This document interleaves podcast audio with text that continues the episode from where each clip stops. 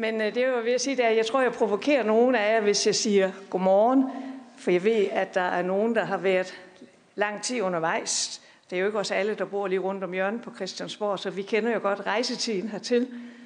Og jeg har også fået mails fra nogen, der siger, at vi kunne desværre ikke deltage i dag, fordi rejsetiden er for lang. Så selvom vi er et lille land, så vi, kan vi godt være lidt udfordret. Men på vegne af Folketingets kirkeudvalg har jeg den store fornøjelse at byde velkommen til denne høring, som bringer forholdet mellem kirke og stat til debat.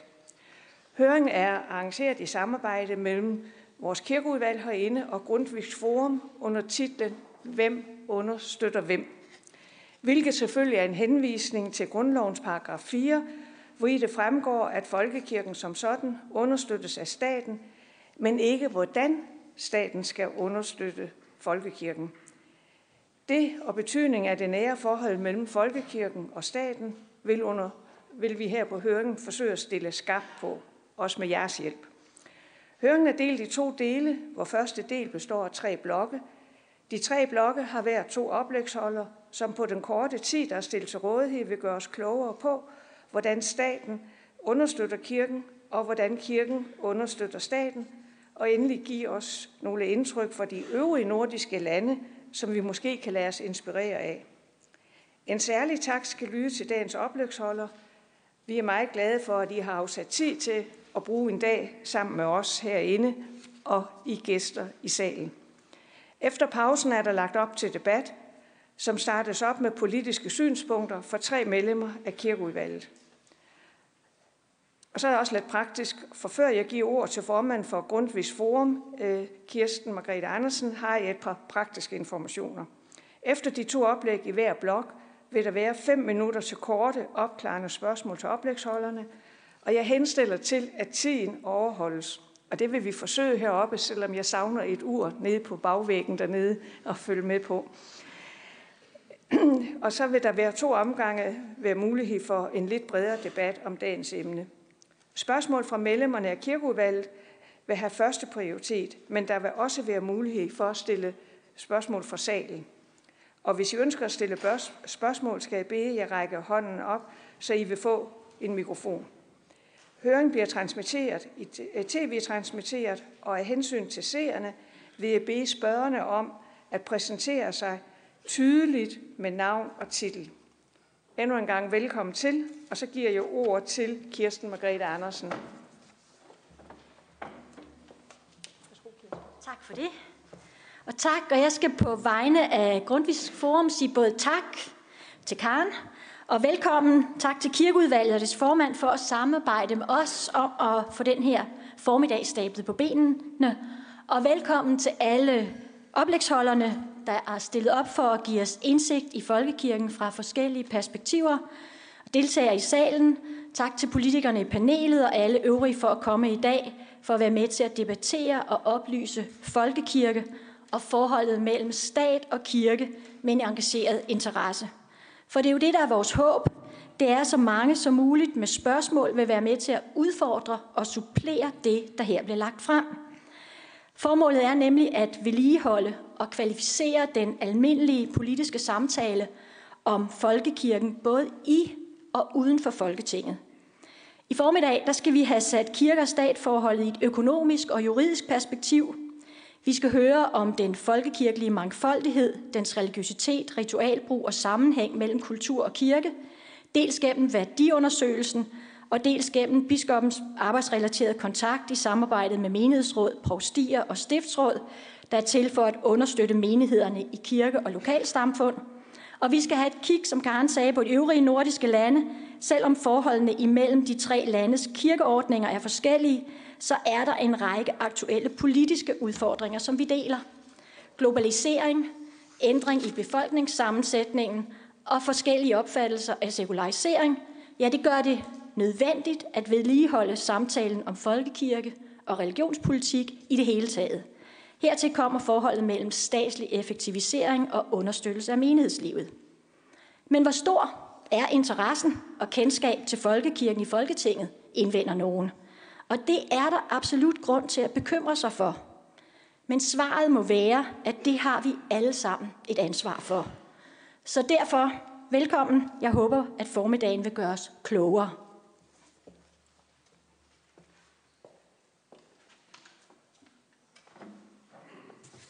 Tak for det.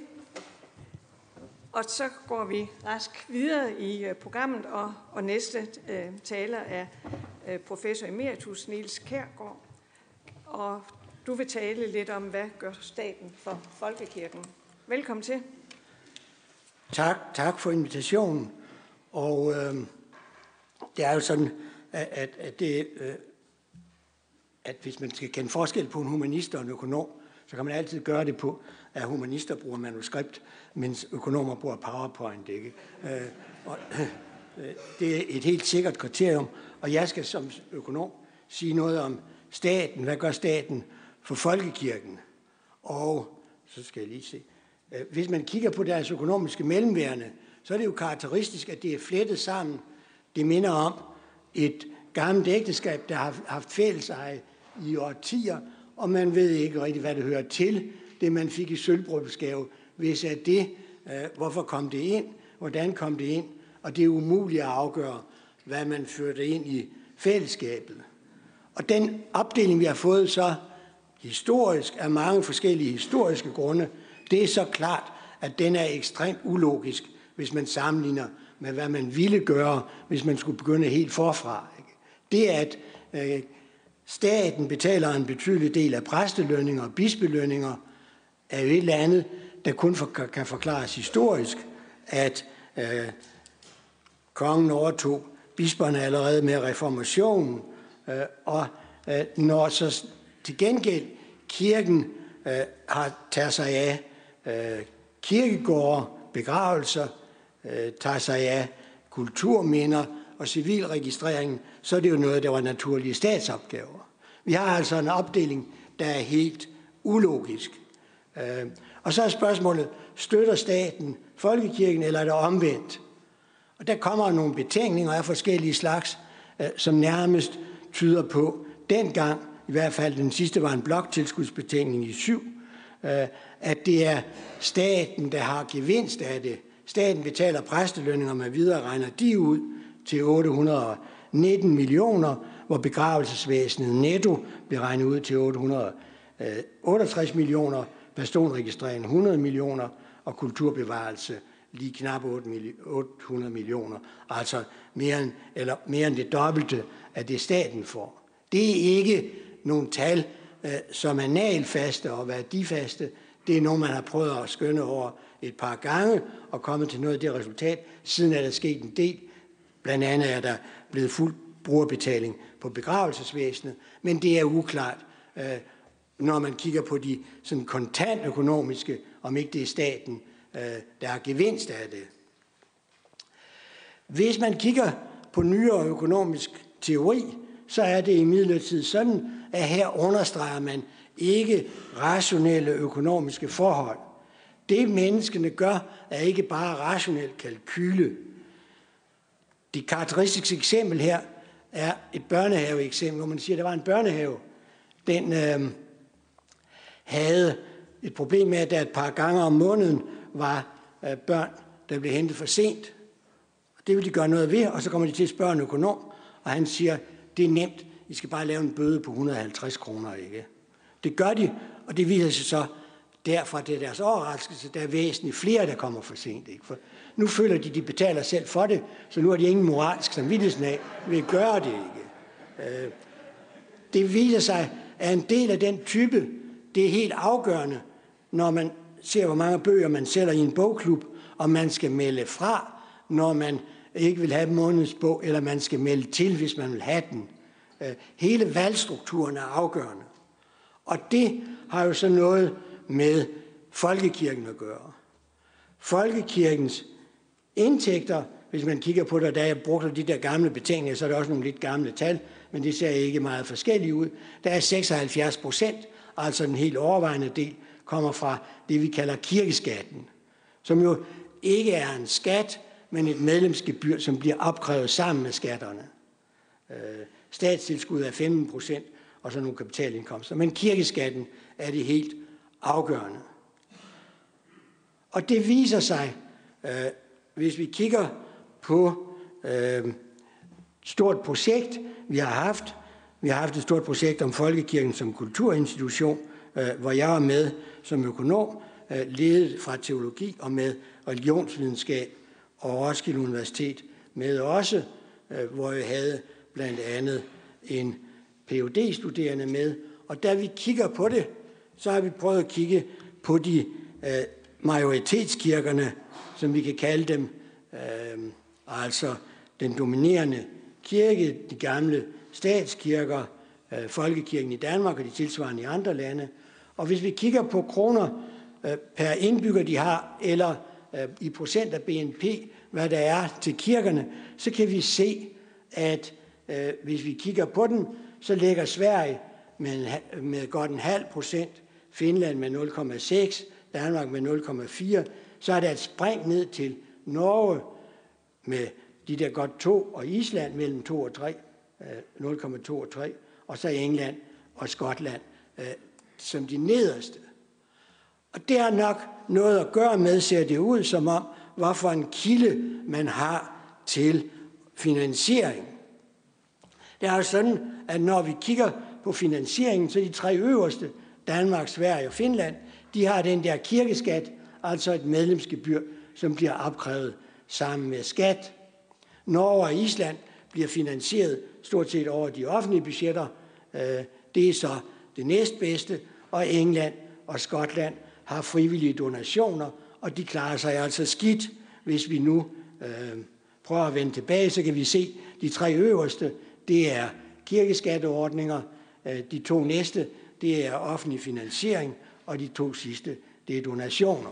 Det ser altså ud som om, øh, vi har en meget attraktiv finansieringsform i kirkeskatter, altså det, som i og for sig er et helt uskyldigt frivilligt bidrag, øh, men som bliver opkrævet sådan, at øh, det er en øh, rutine, det indgår sammen med skatterne, og dermed øh, er det et eller andet, som øh, er øh, det, man betaler mere eller mindre automatisk. Det afgørende, når vi kigger på statens tilskud til statens støtte til kirken, det er altså ikke de direkte økonomiske mellemværende. Her ser det nærmest ud, som om øh, staten har overskud på forretningerne. Det afgørende er statens legitimering af folkekirken, blandt andet ved at opkræve medlemsgebyret som kirkeskat sammen med de almindelige skatter. Det betyder noget helt afgørende, at medlemskabet ikke er et tilvalg, men et undladt fravalg. Øh, derved får man den der meget attraktive kirke, hvor det ser ud som om øh, folkekirken sammen med de lande, der har tilsvarende ordninger, er meget velstående. Og det er i høj grad statens skyld, at den har accepteret den ordning, at man får øh, en, øh, et medlemsgebyr, der bliver betragtet som et eller andet, man automatisk betaler, hvis man er øh, døbt og medlem af Folkekirken.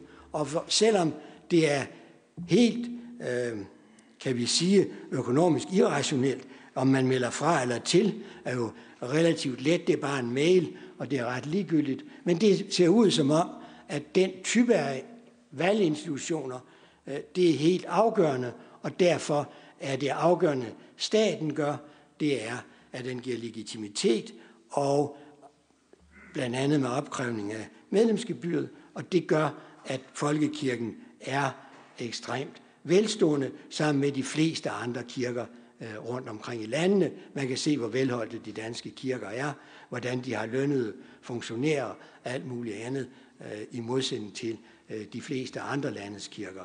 Ja, tak for opmærksomheden. Tak skal du have, Niels. Og vi overholder, eller du holdt jo tiden rigtig flot, så tak for det. Og det gør jeg så, at vi har plads nu til professor Sten Schamburg Møller, Syddansk Universitet. Velkommen til, ja, og ordet er dit. Tak. Godt, øh, ja tak. Jeg hedder Sten Schaumburg, jeg takker for invitationen. Det er et interessant område, og jeg kigger på det øh, fra, fra sådan den juridiske øh, synsvinkel. Um, og retligt set står vi, altså man, det kan man så sætte på forskellige måder. Vi kan sige, at vi står i en konflikt, eller i et dilemma, eller en balance, eller måske bare lige noget, vi skal finde ud af. Altså hvor vi på den ene side, sådan juridisk, så har vi grundlovens paragraf 4, og det er jo det med, at staten understøtter, det vil sige, at staten begunstiger folkekirken. Øh, og så har vi øh, den europæiske menneskeretskonvention, um, artikel 14, man må ikke diskriminere, det må man ikke for eksempel på grund af religion og, og, og, og sådan. Ikke? Og, øh, og det kan jo egentlig godt lyde, hvordan kan man egentlig begunstige en kirke uden at diskriminere de andre? Det kan jo være en udfordring, kan man sige. I praksis er det efter min vurdering, der har man fundet en ganske fornuftig balance. Det er måske ikke den med størst principiel klarhed, kan man sige. Men det er jo heller ikke nødvendigvis den med de største principielle klarheder, der bedst løser aktuelle problemer. Øhm, jeg vil tale om, om, om sådan to-tre ting. Øh, hvordan understøtter staten folkekirken? Det gør den økonomisk, og jeg vil lige se lidt på det på, på det retlige område, og som noget, jeg vil kalde symbolsk praktisk, og så øh, det administrative. Økonomisk, og nu har jeg også lidt her nogle tal, men det, det som jeg sådan har cirka fundet ud af, det er, at der er altså en eller anden form for betaling, og det her det har jeg fra, fra en højesteretsdom, øh, at på de her 758 millioner fra staten til kirken, der ligesom ikke kommer fra kirkeskat. Der går altså nogle penge ind. Øh, det er jo altså set i, i sådan den store sammenhæng ikke det store beløb, men det er dog nogle millioner. Og der er det så, man kunne spørge, det betaling, det er klart, betaling via kirkeskatten, det kan man melde fra, så det er der ikke, sådan, ligesom, det, er der ikke det store juridiske problem i på den måde, at, at man diskriminerer nogen, der kommer til at betale for en eller anden forkyndelse, øh, en eller anden tro, som de ikke støtter. Men betaling uden om kirkeskatten, altså det vil sige noget, man ikke bare kan sige, nej, ja, det der, det vil jeg ikke betale til. Det kan man jo ikke gøre med skatten. Man kan jo ikke sådan vælge, at ej, det med, jeg vil, jeg vil ikke betale til motorveje, jeg vil, det kan man jo ikke. Det er ligesom, man betaler sin skat. Øhm, og hvordan øh, har vi altså et ikke frivilligt bidrag til, til folkekirken? Er det ikke diskrimination, kunne man jo spørge. Og det siger højesteret øh, meget klart, nej, det er det ikke, i en, en dom tilbage fra 2007. Højesteret har taget stilling til det, nogle af de her spørgsmål, og jeg tager de tre domme, som højesteret har, har været inde på siden år 2000. Og hvad er det så, de siger? Ja, men det, det er jo fordi, det er jo ikke en direkte betaling. Fordi, ligesom med kirkeskatten, det er jo en indirekte betaling. Så er det fint. Okay. Hvad betyder det? det? Det står mig ikke fuldstændig klart, hvad det egentlig betyder efter min, det er sådan min vurdering, hvis al understøttelse af folkekirken havde været indirekte, altså hvis ikke der ligesom var kirkeskat, men det var bare noget, man betalte via skatten, så hele folkekirken blev, øh, blev finansieret på den måde, så ville det være min klare vurdering, at så ville der være tale om et problem i forhold til den europæiske menneskeretskonvention, øh, om diskrimination og, og religion og, og, og sådan. Ikke? Men hvad er det så? Er det størrelsen øh, kombineret med det indirekte? Øh, er det det, øh, det kan jeg ikke se, at højesteret har været, højesteret har været inde på, det at der åbenbart også går nogle penge den anden vej. Det har ligesom ikke været med. Det kunne man jo bare have sagt. Jamen, der er ikke nogen støtte, øh, fordi det går virkelig den anden vej. Det kunne man jo have sagt, det er faktisk ikke det, man siger. Øhm, så, så hvad er det egentlig? Det er sådan lidt uklart øh, præcis, hvad begrundelsen er. Det kunne også være, at vi ved, at den europæiske menneskerettighedsdomstol er pænt tilbageholdende, når det drejer sig om religiøse spørgsmål, fordi der er så mange forskellige løsninger rundt omkring, og så har, har domstolen altså ligesom været lidt noget tilbageholdende med at gå hissigt ind, altså undtagen selvfølgelig, når det drejer sig om, at, at, man, at man for eksempel øh, accepterer, som man har gjort, ikke i Danmark selvfølgelig, men nogle andre steder, så er der nogle religiøse folk, der får bank og alt muligt, muligt, og politiet står lidt og kigger på, og det er jo sådan nogle øh, andre religiøsiteter, så det er vi ligeglade med. Men det er jo slet ikke der, vi er. Altså, det er sådan noget, som EMD ikke accepterer, det er jo vældig fornuftigt, men er vi nede i sådan nogle, nogle mere detaljer med, hvordan de her ting reguleres, så er den europæiske menneskeretsdomstol vel meget fornuftigt, pænt tilbageholdende.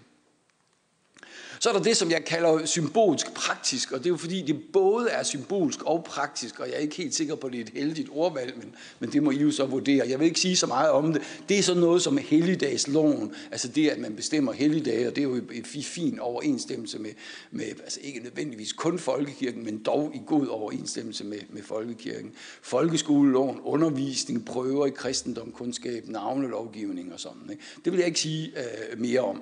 Så er der det, man kunne kalde for administrativ støtte, øh, hvor man kan sige, at staten jo leverer øh, to ting i hvert fald. De store beslutninger via Folketing og regering.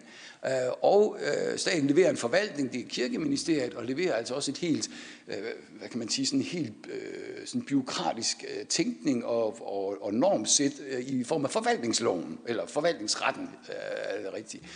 Og, og det har også den virkning, kan man sige, at besværlige spørgsmål, de bliver løst politisk. Det kunne for eksempel være det med kvindelige præster øh, og hvilelse af personer af, af, af samme køn. Altså det, det er så en politisk beslutning. Og, og det er jo på nogle punkter, kan man sige, så det er så der de overordnede beslutninger bliver truffet, og så kan, så kan kirken koncentrere sig. Altså jeg er lidt usikker på, om man vil se det her som en understøttelse, men det kan man jo gøre. Så kan kirken ligesom koncentrere sig om det, som det drejer sig om, den daglige, sådan, sådan hvad hedder det, hvor man tager sig af menigheden og, og sådan forskellige ting. Ikke? Så det er det ene, og den anden virkning, det er det med, at kirken reguleres af forvaltningsretten, og ikke af foreningsretten. Hvis man nu har haft sådan en, det må man jo gerne, altså lave en kirke, så er man jo i høj grad underlagt foreningsretten, men folkekirken er underlagt forvaltningsretten med nogle lidt skrappere krav, kan man sige. Ikke? Det er også noget, højesteret har taget stilling til.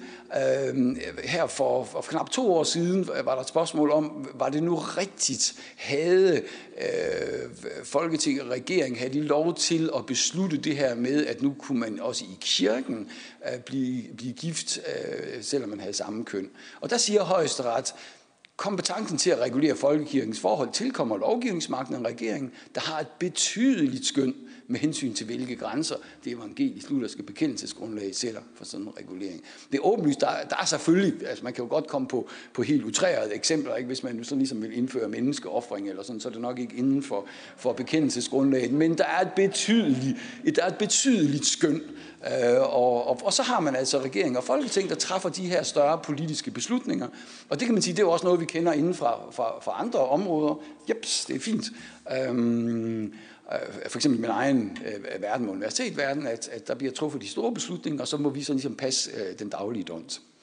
Og så er der det sidste, det er det med, at kirken er underlagt øh, forvaltningsretten og ikke foreningsretten. Det, igen, jeg ved ikke, om man vil kalde det for en understøttelse, det synes jeg godt, man kan se, øh, fordi forvaltningsretten indeholder jo nogle sådan grundlæggende, kan man sige, sådan byråkratiske øh, regler om lighedsgrundsætning, hjemmelskrav. Der skal altså være klar hjemmel, hvis man vil gøre noget. Det behøver der jo ikke i de private, der kan man jo typisk bare sådan gøre noget. Øh, og forbud mod magtfordrejning osv. Og, og det var også noget, som højesteret har taget stilling til i den øh, tidligste af sagerne, ind tilbage fra 2005, hvor det var spørgsmål om eksklusion af et medlem af Folkekirken, som, øh, som så vidt jeg husker, havde sådan lidt noget med reinkarnation og sådan. Det var måske ikke helt let øh, forenligt med det evangelisk lutherske øh, sådan grundlag. Og, og så ekskluderer man vedkommende, og så hvad, hvad, bliver der, hvad siger højesteret til det? Det er ikke så godt, siger højesteret. Øh, flertallet siger, der er jo slet ikke klar hjemmel til sådan en eksklusion, så det må I ikke gøre. Øhm, og det er jo typisk sådan en forvaltningsret, vi, der skal, vi skal være sikre på, at loven giver lov til det her. Og det, jeg også, det er vi ikke sikre på, så det må I ikke.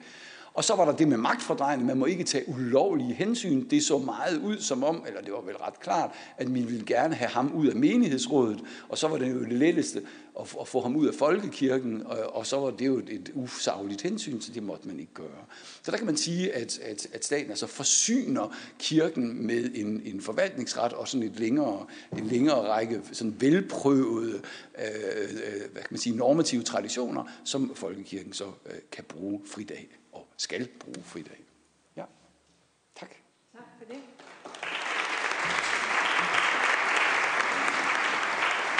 Refleksioner. Og er der, er der nogle opklarende spørgsmål fra salen?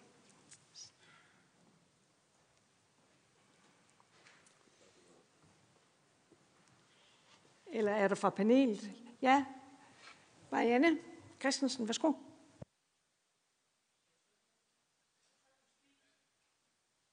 Logisk. Øh, tak. Jeg vil gerne spørge Kærgaard, øh, den beregning af øh, procentsatsen af BNP på indtægterne, øh, hvordan er formueforholdene? Fordi at den engelske og den skotske kirkes formueforhold er, så vidt jeg ved, væsentligt anderledes end øh, folkekirkens. Jamen, det er klart, at der er meget stor forskel på formueforholdene ja. øh, i retning. Altså, men, men det er jo næsten ikke til at have med at gøre. Ikke? Men den engelske kirke er på en eller anden måde Øh, velstående med hensyn til øh, til historiske gods, øh, mens, mens øh, den danske ved vi vel ikke, når det kommer til stykket ret meget om, hvordan det ser ud, ikke? fordi hvem ejer kirkerne, og hvordan er de ejendomsvurderet, og hvad, hvad, hvad, hvad man skal sælge en kirke. Der er meget lidt erfaring med det. Så det, så det er jo svært at sige noget fornuftigt om øh, de der gamle statskirker, øh, hvordan deres formueforhold ser ud. Men det er klart, at, at, øh, at selvom den engelske kirke har stort, meget gods, uh, så er dens løbende indtægter meget små. Ja, men den klipper måske kuponer. Ja. Jeg, jeg siger, måske klipper den kuponer. Men altså, den, er Altså bare ikke kuponer, den er bare ikke kuponer nok til, at det dækker det ikke. Jeg har to spørgsmål fra, fra salen, og de skal være korte. Og det første er Christian Langballe, og så er der lige en hånd øh, lidt længere nede. Og man skal huske at, at trykke ind og ud. Ja, tak for det. Christian, hurtigt. Jeg skal prøve at gøre det hurtigt. Øh, ja, tak for oplæggene.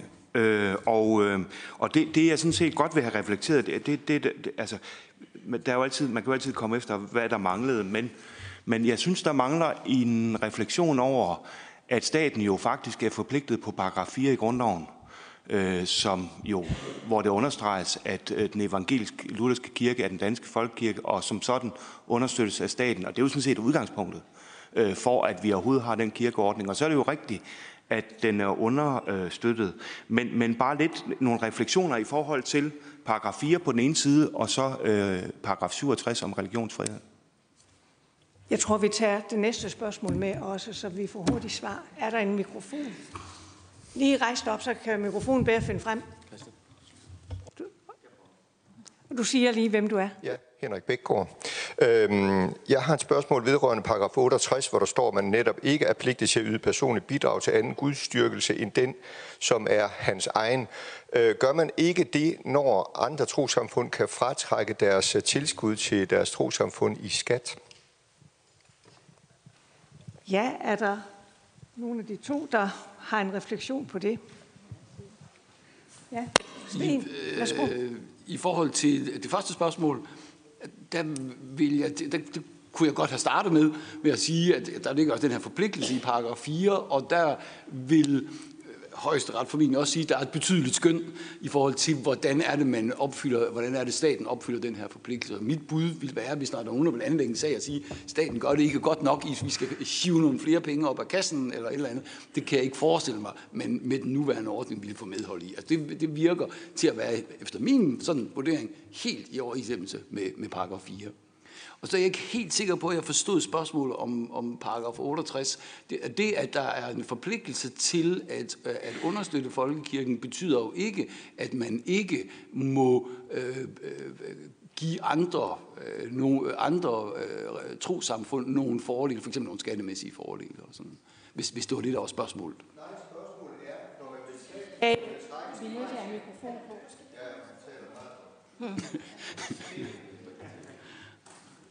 Nej, spørgsmålet går på, at jeg faktisk understøtter øh, et andet trosamfund, fordi det trosamfunds medlemmer kan trække deres bidrag fra i skat. Det er da banalt. Det, det er da et problem. Tak. Min juridiske vurdering af det ville være, at, at du har ikke noget retligt krav på, at andre trosamfund ikke kan trække deres bidrag fra. Jeg har meget vanskeligt ved at se, hvor det skulle, hvor det skulle øh, dækkes henne i, i nogle bestemmelser, paragraf 68 eller andre steder. Det vil være sådan min umiddelbare Øh, det er ikke lige noget, jeg har spekuleret over før, vil jeg sige. Men det vil være min umiddelbare vurdering. Jeg, jeg, jeg går gerne lidt mere i tænkeboks, hvis øh, det har interesse. Tak for det, Sten. Og det var så det, vi nåede af, af dialog eller spørgsmål-svar her i efter første runde. Og så går vi i gang med næste runde, som er, hvad gør folkekirken for staten? Og nu, øh, og den første, der får ordet, er biskop Marianne Christiansen fra Haderslev Stift, og derefter der bliver det professor Peter Gundelak. Men værsgo, Marianne.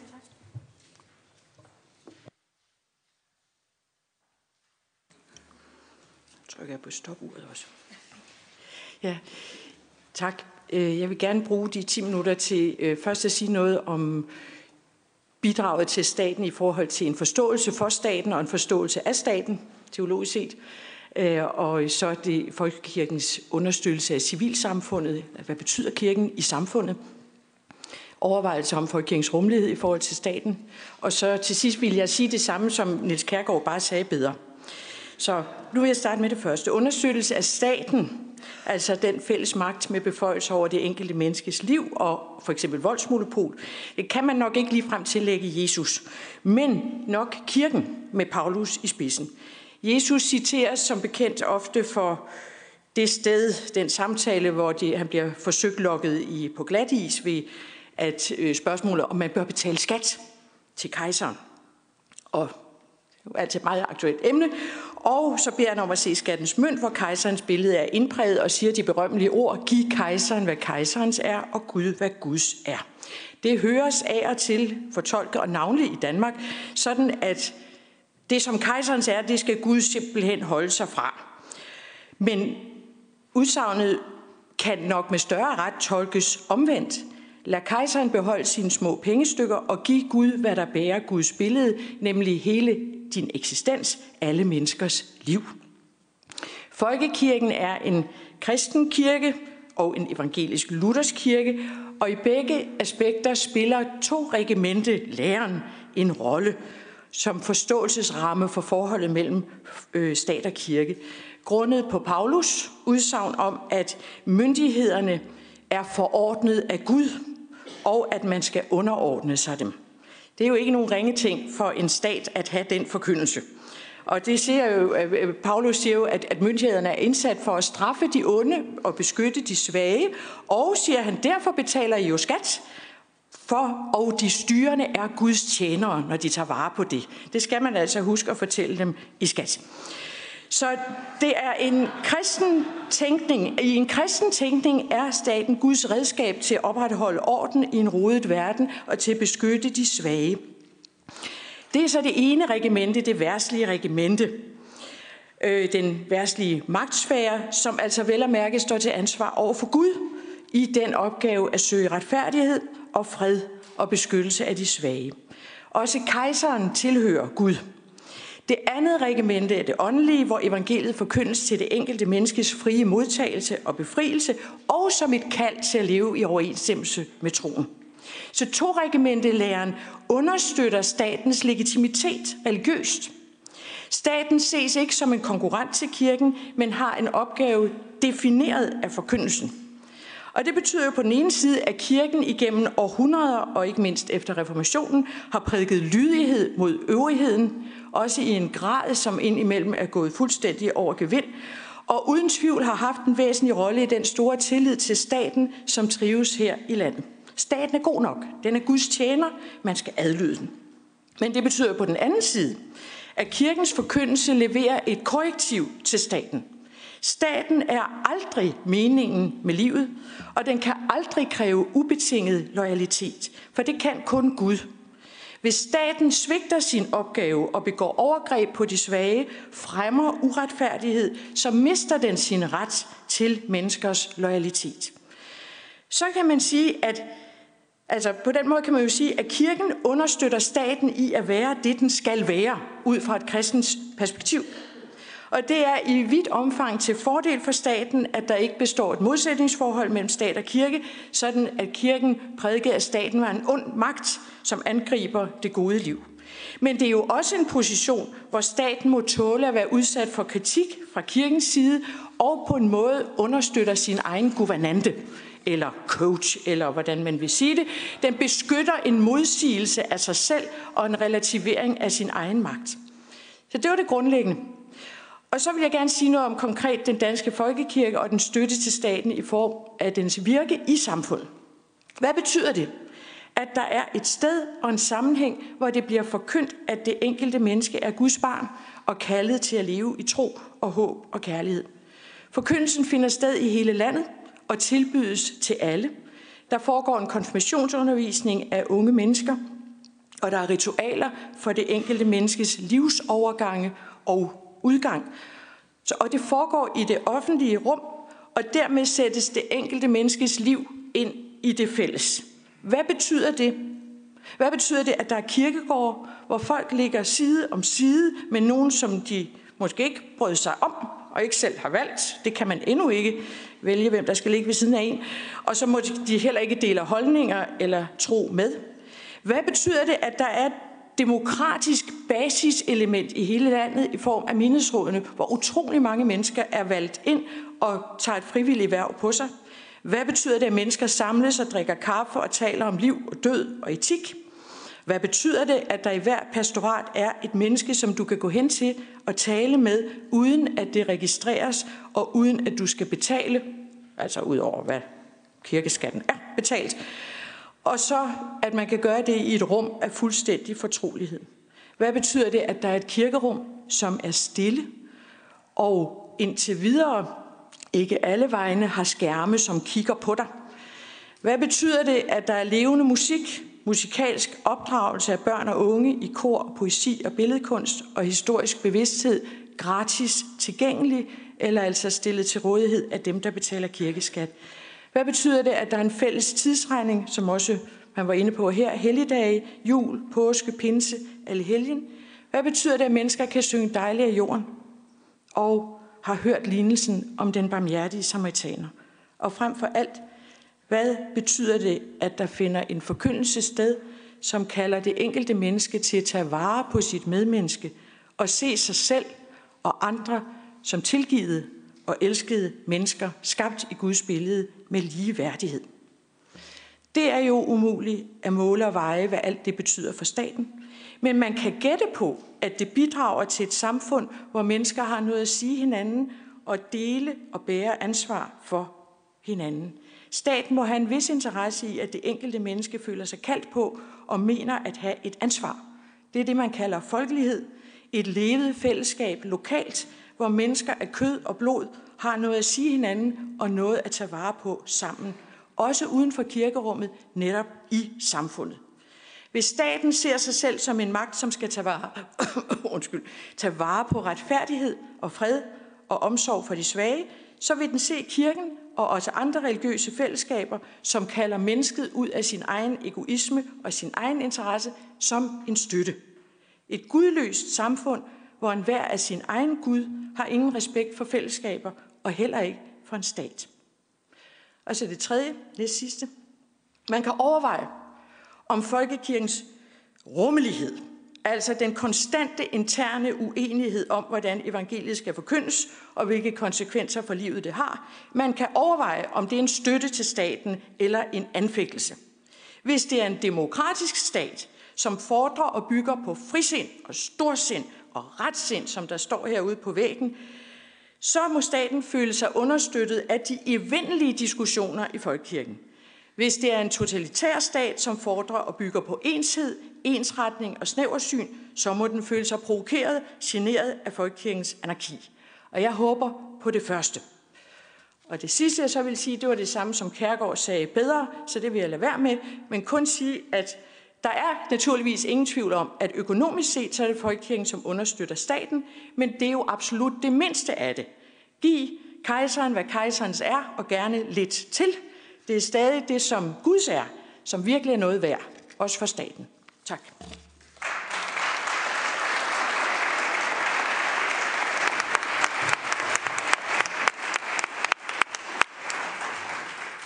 Tak, Marianne, og det går stadigvæk fint med klokken og ordet er. Så her med give til Peter.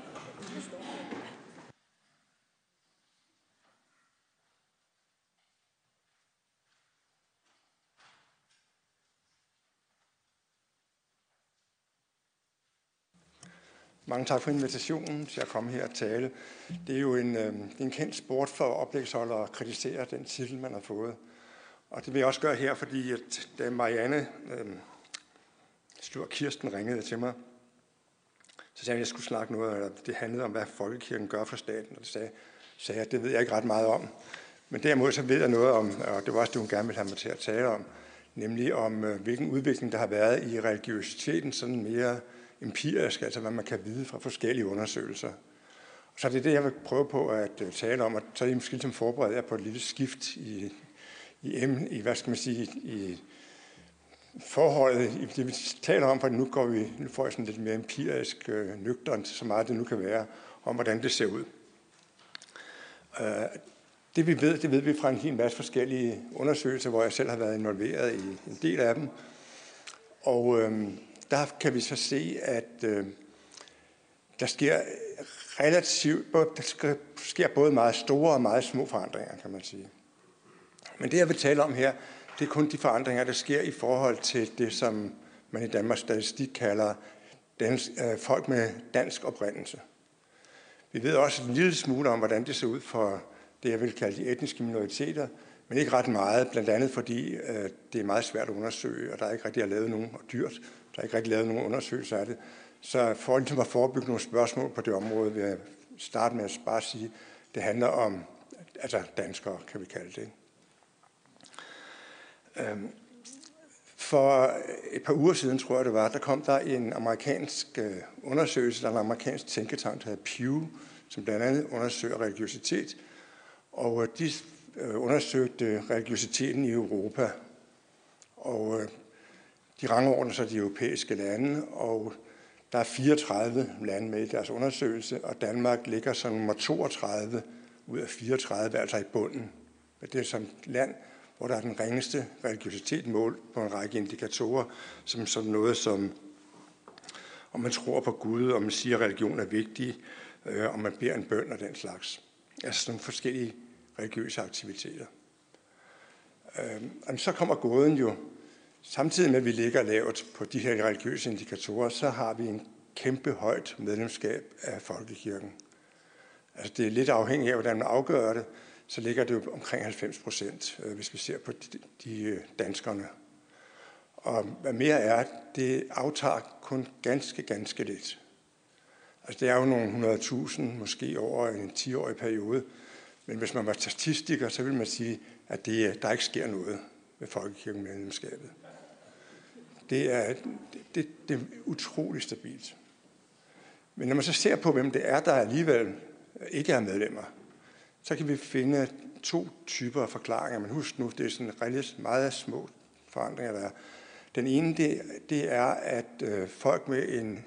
Ja, jo, jo mere uddannelse folk har, jo mindre sandsynligt er det for dem at være medlem af Folkekirken.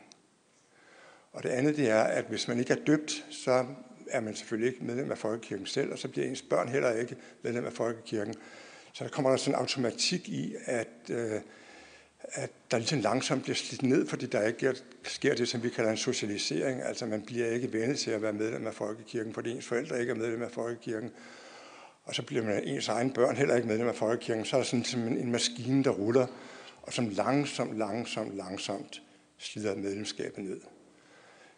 Men det, jeg vil sige, øh, det er i hvert fald ikke sådan et, et akut problem, for det går virkelig langsomt. Men det er, der er altså, samtidig kan man sige, at det er nogle mekanismer, som folkekirken måske ikke så meget selv har indflydelse på, de her socialiseringer. Øhm, det er noget, som ligesom sker uden for systemet. I har jo ikke indflydelse, folkekirken har ikke indflydelse på, hvor mange der bliver højt uddannet, for eksempel. Øhm, så kan man spørge, hvad der er nogle af mine gode kollegaer, der har gjort. øh, vil folk så melde sig ind i folkekirken, hvis de skulle melde sig rent sådan aktivt ind? Og der kan man se, at i løbet af en, de sidste 50 år, så er der sket øh, en udvikling fra cirka halvdel, fra cirka øh, halvdelen, der sagde, at man selv skulle melde sig ind, til tre fjerdedel, der siger, at det ville være godt, at, altså, at man ville melde sig ind. Nu slutter nu prøver jeg her med at sige, altså, det, det, hvis man aktivt skulle melde sig ind i folkekirken, så er der stadig færre, der siger, at det vil de aktivt gøre. Men det er igen ikke nogle kæmpe store forandringer, men, men øh, det er i hvert fald en tendens, der ligesom også underminerer noget af folkekirkens aktivitet eller medlemskab. Så Pew, de snakker om tro, og det vil jeg lige give et par indikatorer på. Øh, for hvis man ser på, hvor mange, der siger, at de tror på, en eller anden, på det ene eller andet indikator i vores undersøgelser, så kan vi sådan med meget firkantede tal sige, at omkring, ja, omkring en tredjedel af danskerne, de siger, at de tror ikke på noget som helst. Altså, de tror ikke på Gud, de tror ikke på spiritualitet, de tror ikke på noget. Og igen er det ikke sådan en, der er ikke sket en dramatisk ændring i det, men der er sket sådan lidt flere, der altså mener, at de ikke forbinder noget med at tro. Så er der nogle få, relativt lille, en hård kerne, der tror på meget på kristendommen, sådan mere traditionelt, og så er der en hel masse, der tror på kristendom, eventuelt kombineret med en eller anden form for spiritualitet. Og den tendens, der er i tro, folks tro, det er, at der bliver lidt flere, der tror på noget spirituelt. Altså, hvordan man så skal definere det, men hos os der er det defineret sådan noget i retning af, tror du på, at der er mere mellem himmel og jord, og tror du på en særlig åndelig kraft. Men det, der er interessant, det er altså, at der dels er nogen, der kun tror på en, spirit, en øh, spirituel kraft, en åndelighed, men der er også nogen, der både tror på en eller anden spirituel kraft og på en kristen Gud. Og det karakteriserer faktisk alt det, vi ser i forhold til trosretningerne og trosformerne her. Det er, at øh, folk blander det rask væk på alle mulige lederkanter. Der er ikke sådan øh, nogle meget skarpe skæld mellem de forskellige former for tro. Folk kobler det sådan sammen, som nogen har sagt, det er sådan lidt à la carte tro for mange mennesker. Man vælger lidt her, og man vælger lidt der, og man gør det på meget individuel basis. Øhm. Hvis vi ser på tro, og hvad der ligesom slider tro ned, på samme måde som vi gjorde med folkekirkemedlemskabet, så er det lidt de samme faktorer. Altså hvis man er opdraget religiøst, så er der en stor sandsynlighed for, at man også opdrager sine børn religiøst. Hvis man har gået i kirke som barn, så er der en større sandsynlighed for, at man også går i kirke som voksen. Hvis det ikke sker, så er der en mindre sandsynlighed. Så hvis der foregår en, øh, hvad skal man sige, en sekulær socialisering i familierne, så vil der også, det vil også have den effekt, at der vil være færre, der går i kirke, eller som måske ikke i kirke, men i hvert fald tror på en kristen Gud. Og det, det er altså den samme mekanisme, som vi finder i forhold til folkekirkemedlemskabet, med meget stærkere for trosforholdene, for det, er det større tal, det er flere, der ikke tror på noget. Øhm. Så har vi spurgt folk, om de mener, det er vigtigt at give en religiøs opdragelse til sine børn. Det er der ikke nogen, der mener. Det er altså, vi er nede i et stifret tal. Øh, så, men det betyder ikke, at I ikke kan gøre det. For det kan godt være, at det, det, nogen gør det, men der er bare ikke nogen, der siger, at det er vigtigt. De siger, at det kan være, det der er vigtigt, det er sådan noget som kreativitet, eller øh, gode manerer, eller sådan noget. Men i hvert fald ikke noget med, hvad man, øh, altså man skal have en religiøs opdragelse. Så på de her to områder, der kan man sige, der er det uddannelse og, ja, tak skal du have, der er det uddannelse og øh, øh, socialisering, der ligesom langsomt slider troen og folkekirkemedlemskabet ned. Så er der et tredje punkt, nemlig kirkegang. Den er stort set stabil. Øh, hvis vi ser, hvor mange der går i kirke, så ændrer det sig ikke særlig meget over sådan en længere periode, over nogle årtier. Men der sker nogle forskydninger. Det betyder, at øh, det, der ligesom holder kirkegangen oppe, det er, at der er flere, der går i kirke juleaften, altså højtiderne, som vi spørger om. Og det har vi selvfølgelig spekuleret på, hvad det kan være. Og øh, forklaringen tror jeg, at det er en slags retraditionalisering. Jeg er ikke sikker på, at det har så meget at gøre med tro i sådan en mere snæver forstand. Men det er en god tradition at genopfinde, at man går i kirke øh, juleaften for at, at skabe et sammenhold i familierne, eller et fællesskab i familierne. Så på de her tre indikatorer kan jeg se, at det er lidt varierende, hvordan det udvikler sig, og lidt varierende, hvordan øh, for, folk forholder sig til forskellige former for tro. Men, men det er altså, man kan sige, den hårde kerne inden for tros, troen, hvis man siger bort, det er altså det er folk, der som øh, tror på mange af de her kristne dogmer, som er meget aktive i kirken. Den er ganske lille. En tredjedel tror ikke på noget, og så ligger, er der sådan en stor mellemform. Til sidst skal jeg så sige, øh, at vi selvfølgelig også spekulerer på, hvordan det kan det så være, at der er så mange for eksempel, der er medlem af Folkekirken, der ikke rigtig tror på noget. For der er masser af folk, der ikke tror på noget, som er medlem af Folkekirken. Og der, der, det har vi jo spekuleret meget over. En af forklaringerne kunne være simpelthen den, at Folkekirken ligger lidt forlængelse af, hvad vi andre har sagt. Den giver en form for fællesskab, som ligger ud over, hvad der hænger om troen, men som er noget større. For eksempel hænder det nok ret meget om, at øh, hvis man er medlem af Folkekirken, så ser man det som en form for opbakning til det danske samfund eller til det danske fællesskab. Det er en måde at være dansk på og medlem af Folkekirken. Så det er ikke sådan en konkret rationel, som vi snakkede om, rationel stillingtagen. Det er mere en fornemmelse af at være del af en større kultur. Tak.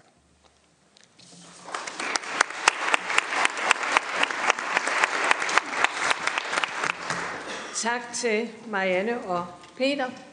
Og så er der mulighed for at stille korte, afklarende spørgsmål til de to oplægsholdere. Jeg kan se, der allerede er et par hænder. Så først Kai Boldmann her, og så en og herovre. Vi kan, Kai, har du en mikrofon? Ja, vi har set. Værsgo. Kai Boldmann, Landsforening af Menighedsråd. Det er nok primært til Marianne. Du strejfede det en lille smule, men øh, ville man ikke kunne sige, øh, også som en del af det kompleks, du var inde på, at folkekirken i form af menighedsrådene er landets måske, måske største kulturproducent i form af koncerter, foredrag, øh, studiekredse, koaktiviteter, udstillinger osv. Det kan man vel godt tage med i den bunke. Absolut. Øh, det var sådan set kun tiden, som jeg var bange for, hvis jeg skulle gå i detalj. Men det er jo lige præcis det, der er, er øh, sagen. Både meningsrådet som, som demokratisk grundlag, men også som, øh, som et, et aktivt handlende øh, øh forum i lokalsamfundet, og ikke mindst den immaterielle kulturarv, som, som varetages der. Tak. Og så var der en spørger herover. Ingrid Ank, øh, det er et spørgsmål til Peter Gundelak. Øh, altså det er jo ikke første gang, øh, jeg hører sådan en undersøgelse refereret, og det er også meget kort tid, du har haft, men, men min fornemmelse er, at det rammer fuldstændig ved siden af den måde, der bliver spurgt på. Altså at det slet ikke svarer til en, en hvad kan man sige, en dansk grundvisk religiøsitet. Øh, og mange af de spørgsmål, du nu stillede, havde jeg lyst til at svare nej til, til trods for, at jeg selv er præst. Øh, så jeg tænker, altså, at der er noget, der er helt skævt. Altså vi synger mere, end vi beder, for eksempel, eller, eller hvad man skal sige. Jeg, jeg, jeg synes simpelthen, det rammer, det rammer ved siden af. Peter? Altså, det kan jeg jo ikke afvise, for vi har ikke diskuteret det med præster for eksempel, og det her er et internationalt spørgeskema, som dækker alle, alle for mulige forskellige lande. Men altså nogle af spørgsmålene, hvorfor der er i hvert fald som sådan relativt øh, traditionelle, at du oplever dig selv som et troende menneske for eksempel. Ikke? Og det med kirkegang er jo også noget, som man kan undersøge nogenlunde uproblematisk. Øhm, det kan godt være, at det bliver lidt vanskeligere, hvis man spørger folk om spirituelle kræfter og hvilken form for gudstro de har. Men ja, jeg ved ikke, hvad jeg skal sige. Det er muligt, det går, går galt, øh, men det er i hvert fald inden for de rammer, som vi kan snakke om det her, der kan vi se nogle relativt klare tendenser. Ja, vi når ikke øh, mere lige nu, så I må klare lidt i, øh, i pausen, fordi jeg tror, det er lidt vigtigt, at der kommer jo også senere nogle, nogle spørgerunder, øh, men vi er nået til klokken 9.55, og det betyder, at vi går i gang med, hvordan kan det så være? Kan det også være indtryk for de nordiske nabokirker? Og den første, vi har til at sige noget om det, det er øh, Ulla Schmidt, som fra Aarhus Universitet, og bagefter kommer Jørgen Skov Sørensen. Værsgo, Ulla. Så, Tak for det, og tak for invitationen. Jeg er jo blevet bedt om at sige noget om, hvordan det så er i de øh, nordiske øh, kirker. Og til indledning så skal jeg sige, at jeg er sådan mest komfortabel af forskellige årsager med begrebet majoritetskirker, så det er det, jeg så bruger i den sammenhæng her. Og de 10 minutter øh, øh, tvinger mig jo til sådan at øh, virkelig bruge den, den helt øh, brede pensel. Øh, og det jeg vil sige lidt om, Øh, der er jo en række forskelle og nuancer mellem de øh, nordiske kirker. Jeg vil holde mig ved det, der er ligheder, altså nogle gennemgående ligheder øh, mellem de nordiske, altså de øvrige, og jeg tænker så de tre, altså Norge, Sverige, og Finland, nordiske kirker, når det gælder statens støtte til majoritetskirken og majoritetskirkens støtte til øh, staten, og så vil jeg afslutningsvis øh, forsøge at uddrage en lærdom og et dilemma øh, i øh, det her. Det gælder for øh, alle de nordiske kirker, at der er en eller anden form for økonomisk støtte involveret i forholdet mellem stat og majoritetskirke. Øh, I Norge er det jo en direkte støtte over statsbudgettet, altså den, øh, den norske kirke får jo øh, sin øh, øh, hovedparten af sin økonomi enten via statsbudgettet eller via kommunerne. Øh, Jørgen siger mere øh, om det. I de øvrige lande så er det en mere, skal vi sige, indirekte støtte, for eksempel ved at staten finansierer øh, indkrævning af medlemsafgift eller kirkeskat. Men der er en eller anden form for økonomisk støtte øh, involveret. Dernæst så er det også således i øh, alle disse tre nordiske øh, lande, at majoritetskirken har, øh, hvad jeg øh, øh, måske lidt upræcist vil kalde en konstitutionel særstilling. Altså alle disse kirker nævnes i de respektive grundlove på en særskilt måde, som øvrige trosamfund naturligvis ikke gør. Hvilket jo altså har den, øh, den implikation, at de kan ikke uden videre ligesom forsvinde eller nedlægges, uden at det kræver en grundlovsændring. De er så at sige nævnt i grundloven, og man kan jo spørge, ja, det er en form for, er det statens støtte? Er det ikke lige så meget en form for indgreb? Vel, det er jo en form for støtte i den forstand, at, øh, at staten så at sige erklærer, at der er et særligt bånd mellem øh, statsdannelsen, konstitutionen og den enkelte kirke. Ikke? Man så at sige løfter den her kirke op i en, øh, i en særlig øh, position. Øh, I Norge så er den her formulering i, i grundloven, som forankrer øh, den norske kirke, grundlaget for den økonomiske støtte, som jeg lige øh, nævnte. Øh, I de øvrige lande så er det mere det, der så at sige baserer, at man øh, øh, at den lovgivende forsamling også giver det, vi kalder for en, en relativt grundlæggende rammelov for kirken. Altså det, det er grundlovens bestemmelse om de her kirker, der øh, begrunder, at staten så at sige, at den, der giver den helt grundlæggende lov, der er rammen omkring majoritetskirken. Øh, den tredje form for støtte er en lidt mere, skal vi sige, diffus øh, form øh, for støtte. Men med det så sigter jeg til øh, den øh, rolle, som øh, staten, statsinstitutionerne øh, giver disse majoritetskirker i at være centrale, når, om jeg så må sige, staten, eller måske snarere nationen, skal højtideligt holde sig selv på en eller anden måde. Og det øh, bedste eksempel, jo ikke mindst i denne sammenhæng, det er jo, at der i øh, alle disse øh, øh, tre lande, jeg nu øh, taler om, og ikke kun i Danmark, er en gudstjeneste i forbindelse med åbningen af de respektive parlamenter. Og det er jo naturligvis en gudstjeneste i majoritetskirken. Så man kunne sige, at, at øh, øh, staten understøtter de her kirker igen ved så at sige at løfte dem frem, give dem en særlig position, øh, øh,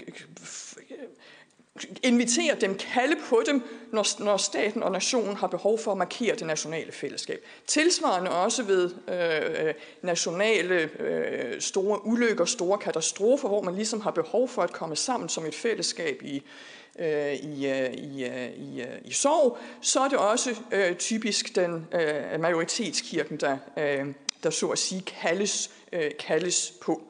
Og man kunne sige, at, at, at det er en, en støtte i den her mere indirekte forstand, at det, det så at sige øh, løfter, øh, løfter majoritetskirken frem og giver den en, en hvad skal vi sige, særlig status, en særlig betydning i øh, markeringen af det nationale øh, fællesskab. Hvad så med øh, majoritetskirken støtte til øh, staten? Og igen så er der tre hovedlinjer, som er gennemgående i øh, alle øh, tre lande. Det mest øh, markante det er, at i alle tre lande, så har man i stor udstrækning overladt til majoritetskirken at tage hånd om de døde. Øh, kirkerne er, øh, majoritetskirkerne er ansvarlige for øh, øh, altså kirkegårde, gravpladser, begravelsespladser. Øh, Øh, er ansvarlig for at sikre, at enhver borger ikke kun et hvert kirkemedlem, men enhver borger kan, kan, kan blive begravet et sted. Øhm, derudover så er det jo også således, at et, et meget stort antal af begravelserne finder sted inden for rammen af det ritual, som majoritetskirkerne øh, står for. Så majoritetskirkerne er helt, har en helt central øh, funktion i det at, at sørge for, at vi som samfund, som fællesskab, om jeg så må sige, tager ordentlig hånd øh, om de døde. Derudover så har de jo også en vigtig, vigtig funktion i andre overgangsritualer. Der kan jo være nogle, nogle forskelle med, at ikke mindst konfirmation, som jo øh, står stærkere nogle steder end andre steder. Øh, så også det her mere generelle rituelle, kan man sige, er noget, som majoritetskirkerne øh, i en vis forstand understøtter, øh, om ikke staten som ligesom statsdannelse, så i hvert fald samfundsfællesskabet øh, med. Det andet punkt, som nogen allerede har nævnt øh, i debatten, det er jo, at de har en, øh, en, øh, en helt central rolle i at være sådan, skal vi sige, kulturmindebevarer. Kirkebygningerne er jo det, det, det bedste i nogen sammenhæng vil man sige måske et dårligste eksempel, men i hvert fald så har de en eller anden funktion i det med at forsøge at, at bevare en kulturarv. Kultur minder også i en meget materiel forstand. Men de er jo også øh, helt centrale som, skal vi sige, mere sådan kulturelle agenter. Ikke? Altså, øh, som nogen nævnte, hvad, hvad der ikke udbydes af koncerter, forestillinger, foredrag øh, osv., øh, øh, øh, er jo ret, øh, ret enormt i, i disse majoritetskirker. Så de er meget vigtige sådan, kulturelle aktører, også på en måde, som jo selvfølgelig kommer samfundsfællesskabet øh, og ikke kun kirkemedlemmerne øh, til gode. Og det tredje punkt, det er for så vidt, øh, det er illustreret med det samme billede, som jeg havde ved den forrige slide, og det er, det er øh, øh, bevidst, fordi det her det er sådan en form for, skal vi sige, gensidig understøttelse. Og det er på en måde kirkens side af det, øh, den pointe, jeg havde på den forrige slide, nemlig den måde, som majoritetskirkerne i en vis forstand fungerer, kunne vi sige, symbolsk legitimerende for øh, staten og for nationen ved de her, vi sige, højtidelige holdelser af øh, nationsdannelsen. Ikke? Altså når, når der er en gudstjeneste ved åbningen af parlamentet, så kan man jo sige, at vel på den ene side, så er det, så er det statsdannelsen, parlamentet, der løfter kirken frem og giver den en særlig øh, ophøjet plads. Men det er jo selvfølgelig også kirken, præsterne, biskoppen, der på en eller anden måde virker til at legitimere den her statsinstitution. Så man kan sige, at det er sådan lidt en, en, øh, en, en transaktion måske lyder måske lidt, øh, lidt, øh, lidt drøjt, men det er noget, som, som, som i en vis forstand går begge veje. Ikke? Det er noget, som begge parter, så at sige, øh, vinder på, og som de henter en, en gensidig legitimitet og en gensidig øh, understøttelse øh, øh, fra. Øh, jeg kunne tænke mig lige helt kort at, at, at, at løfte Norge frem som et, et, et, et, et, et eksempel på, at man går lidt videre i den her tænkning omkring, hvordan er det majoritetskirke øh, understøtter staten, knyttet til den særlige finansieringsform, hvor man jo får en, en direkte, øh, et direkte statstilskud til, til, øh, til, til kirken. Og det er jo knyttet, øh, knyttet til en logik, øh, som øh, blev udfoldet i forbindelse med ændringerne mellem stat og kirke i Norge, som lægger vægt på, at ikke kun majoritetskirken, men religion som sådan, trosamfund som sådan, er det, man kalder for et fællesgode. Ikke? Altså det repræsenterer en værdi i samfundet, og det er den værdi, som den her skal vi sige, virksomhed, den her sektor, repræsenterer i samfundet, som så at sige berettiger, ud fra den norske logik, at staten understøtter ikke kun majoritetskirken, men også øvrige trossamfund. Og det hænger man på sådan nogle, nogle, nogle, nogle faktorer, som, som de måder, som religiøse aktører, ikke kun kirkelige aktører, men også religiøse aktører, er vigtige i offentlig debat er vigtig i forbindelse med ritualer øh, og den type ting. Så der har man så at sige indebygget den her tanke om, om øh, ikke kun majoritetskirkens, men religionens understøttelse af samfundet i hele finansieringslogikken. Øh, Hvad er det så for en øh, øh, lærdom, man muligvis øh, i forhold til en øh, dansk diskussion kunne øh, uddrage af dette? Vel, det jeg mener, man kan uddrage, øh, det er, at de her, den her gensidige understøttelse mellem stat og majoritetskirke i de her tre øvrige nordiske lande, den er forenlig, og det ser vi i dem alle tre, med en relativt udstrakt grad af autonomi for disse kirker. De har ikke en fuldstændig autonomi. Ikke? Altså de som jeg sagde, stadig nævnt i grundloven. Det er stadigvæk således, at den lovgivende forsamling giver ligesom den her grundlæggende rammelov for kirkerne, øh, og typisk for eksempel fastslår, at de skal være lutherske, de må ikke pludselig blive non-denominational, de skal være demokratiske, øh, alle medlemmer skal have stemmeret eksempelvis. Men udover de her, den her meget, skal vi sige, grundlæggende ramme, så har disse kirker en ret udstrakt autonomi og, dare I say it, øh, jo egne synoder til at håndhæve denne øh, autonomi. Og det er altså i disse lande fuldt ud forenlig med den her udveksling mellem stat og øh, kirke. Den, oh, der var jeg lige lidt hurtig. Øh, det andet, øh, jeg ville pege på, det er et dilemma, som alle, som, som har øh, hvad skal vi sige, marker, øh, øh, været synligt i alle disse lande i forbindelse med diskussionen omkring, hvordan er det, vi øh, skal vi sige, bedst tilrettelægger, bedst overvejer det her forhold mellem stat og kirke. Og mest synlig i Norge, som jo har, er, var, øh, nyligst var igennem denne proces. Og det er jo vel, hvordan er det, vi forener disse særlige bånd mellem stat og majoritetskirke med det forhold, at vi er et flerreligiøst samfund.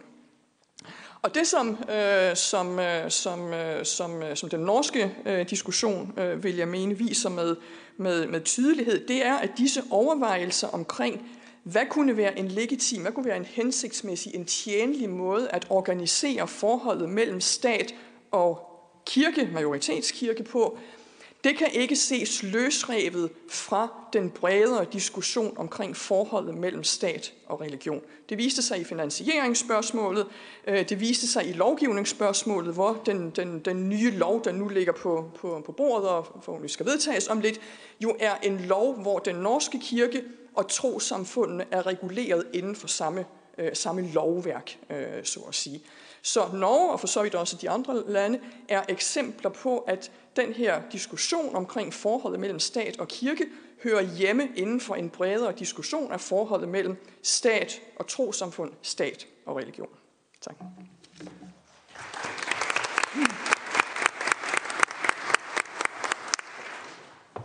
Tak for, for det, Ulla. Og så haster vi videre til, til Jørgen Skov. Så, værsgo. Tak for det. Tak for det, Karen. Kirke og stat, hvem støtter hvem? Det spørger vi hinanden om i dag. Og min opgave er så sammen med Ulla at kaste lidt, kan man sige, nordlys over situationen i de øvrige nordiske lande under overskriften, hvordan kan det også være? Altså, hvordan kan det også være? Lad mig begynde med at røbe min arbejdshypotese her i dag. Kirke og stat er ikke adskilt i nogen af de nordiske lande. Det betyder dog ikke, at der ikke kan spørges til, hvordan det også kan være, for der er naturligvis forskel. I det følgende vil jeg først sætte scenen, der gør, at vi overhovedet spørger til de nordiske erfaringer. Dernæst vil jeg underbygge min hypotese med den mest åbenlysende, åbenlyse underbyggende empiri. Og til slut skal jeg forsøge at give en forklaring på, hvorfor stat og kirke ikke er adskilt i de nordiske lande, trods intentioner om netop det. Debatten herhjemme bærer jo ofte præg af en enten-eller retorik. Men stat- og kirkerelationer i Norge, Sverige og Finland og i Danmark for den sags skyld, er for komplicerede til at kunne rummes inden for et binær sort-hvid forståelse. Forsøger man det, så ender man ofte i politiske slagord, eller kirkelige doktriner, eller en uskøn blanding af begge to, som nok har gennemslagskraft, men som ikke altid har hold i virkeligheden. Så når vi spørger i dag, hvem understøtter hvem, så kan sådan et spørgsmål jo hverken besvares med et simpelt grundlovssikret staten understøtter kirken, eller med det mere teologisk subtile kirken understøtter staten. Det ved vi inderst inde godt i en dansk folkekirkelig kontekst. Den kender vi nemlig indefra. Her er kompleksiteten et livsvilkår. Det har vi fået mange eksempler på allerede i dag. Og det ved vi. Men når samtalen falder på de nordiske folkekirker, så er det ofte en anden logik, der slår ind. Så slås det fast, at svenskerne adskilte stat og kirke i, to, i året 2000, at nordmændene er på vej til at gøre det samme, og om finnerne hedder det, vi ved ikke så meget, for de kommunikerer helst på finsk. Men det er vist noget i samme retning som med Norge og Sverige. Og sådan fortsætter det. Fortalere for adskillelse af kirke og stat i Danmark peger på vores svenske søstre for at vise, hvor godt adskillelse kan være, og de holder nordmændene op for at vise, hvor gennemarbejdet og logisk processen har været i det land. Modstandere peger samme steder hen for at vise, hvor skidt det kan gå, og hvor politiseret en adskillelse gør kirkens arbejde og plads i samfundet. Spørgsmålet er, om begge parter peger i retning af noget, som ikke findes. Eller sagt på anden vis, peger både fortalere og kritikere på noget, som ingen i de nordiske lande ønsker, hverken kirkerne eller staten. Tag nu for eksempel svensker Sjøtgang. Den svenske evangelisk-lutherske folkekirke, adskillelsen af stat og kirke, fik første gang kirkelig luft under vingerne i 1979. Forslaget blev de følgende år næret af et politisk ønske fra statens side om at fremstå religionsneutral, hvad det så end kunne være, og fra kirkens side er et formuleret mål om at blive en NGO, altså en non-governmental organization, adskilt fra staten. Op gennem 90'erne kom Riksdagen og kirkemødet frem til konditionerne for en adskillelse. Den blev iværksat 1. januar år 2000. Adskillelsen krævede en ændring i den svenske grundlov, som nu fastslår, at Svenska er et trossamfund på linje med alle andre. Og så langt, så godt. Alt sammen en logisk konsekvens af ønsket om adskillelse fra begge sider. Del af konditionerne for denne udvikling er imidlertid også den i Danmark lidekendte og sjældent omtalte lov om svenska kyrkan. Lov om svenska kyrkan, som den hedder på originalsproget. Den er et stykke værtsligt lovarbejde, og det er allerede blevet nævnt et par gange i dag, at den eksisterer. Den er vedtaget i det svenske parlament, riksdagen af de politiske partier i 1998, og den er virkelig interessant, når vi taler kirke og stat i Sverige. Det kan jo næppe overraske, at et gennemreguleret samfund som det svenske også har reguleret forholdene for trossamfund herunder svensker kyrkan. Det svarer vel nærmest til den lovgivning, vi herhjemme er sat i udsigt med grundlovens såkaldte løfteparagraf. Det interessante i vores sammenhæng er imidlertid, at lov om svenska kyrkan ikke blot er en administrativ regulatorisk tekst, der retsligt placerer svenska kyrkan i samfundet. Hvis man løber teksten igennem, vil man opdage, at den svenske stat via rigsdokken har fingrene dybt nede i svenska kyrkans indre anlægner. Lok om svenska kyrkan fastsætter både, at den svenske kirke er en demokratisk kirke med et bestemt og beskrevet struktur, og at den er en evangelisk luthersk kirke. Det er således ikke bare styreformen, men også det konfessionelle tilhørsforhold, der er vedtaget af rigsdagen og fastsat i en værtslig lov. Hertil kommer, at den værtslige lov formulerer Svenska opgaver som, og hold nu godt fast, gudstjenestefejring, undervisning, diakoni og mission. Alt dette inden loven endelig slår fast, at kirken skal være en åben folkekirke for alle, der betaler deres medlemsafgift. Det er jo den paragraf, der som det eneste eksempel i de nordiske folkekirker ubetinget åbner døren for dobbelt medlemskab i Svenska kyrkan. Noget, som vi jo også diskuterer her hjemme i øjeblikket. Man kan med andre ord sige, at det er lovbestemt, når der er højt til loftet i kirken i Sverige. Samtidig med, at for eksempel kirketugt, som det kendes fra de fleste lutherske kirker rundt omkring i verden, ikke har lovhjemmel i Svenska kyrkan. Det har rigsdagen bestemt. Det sammenfiltrede forhold mellem kirke og stat i Sverige understreges af den parallelle lov, lov om trossamfund, der sætter rammerne for alle andre trossamfund end netop Svenska. Denne lov omhandler i udgangspunktet ikke Svenska. Den kun gør imidlertid, at når det gælder medlemsafgift, opkræves denne for landets evangelisk-lutherske kirke, altså Svenska per automatik af den svenske stat. Og det er en fordel, har vi hørt tidligere i dag. Andre trossamfund må betale for samme ydelse. Og naturligvis kun efter ansøgning og en vurderingsproces. Delkonklusion er altså, at svenskerne ikke er kommet helt i mål som kirkelig NGO og som religionsneutral stat. Hvad så med nordmændene?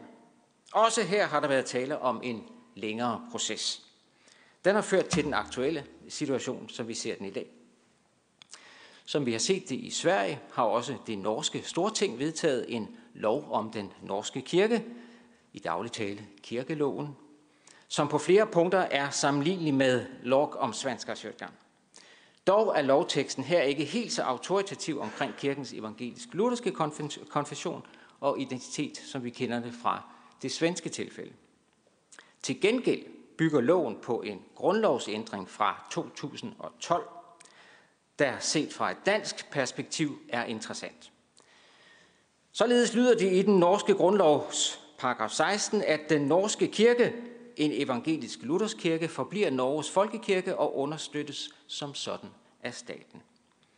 Nærmere bestemmelser om dens ordning fastsættes ved lov, står der i paragraf 16. Og hvis man synes, man har hørt det før, så er det ikke kun fordi Ulla lige har sagt det. Så er det naturligvis også fordi paragraf 16 næsten ord til andet er en kopi af den danske grundlovs paragraf 4. Hvor vi i midlertid i Danmark nogle gange kommer i tvivl om betydningen af ordet understøtter, det har vi brugt rigtig meget tid på i dag, er det i Norge ikke forbundet med tvivl. Det betyder først og fremmest økonomisk støtte.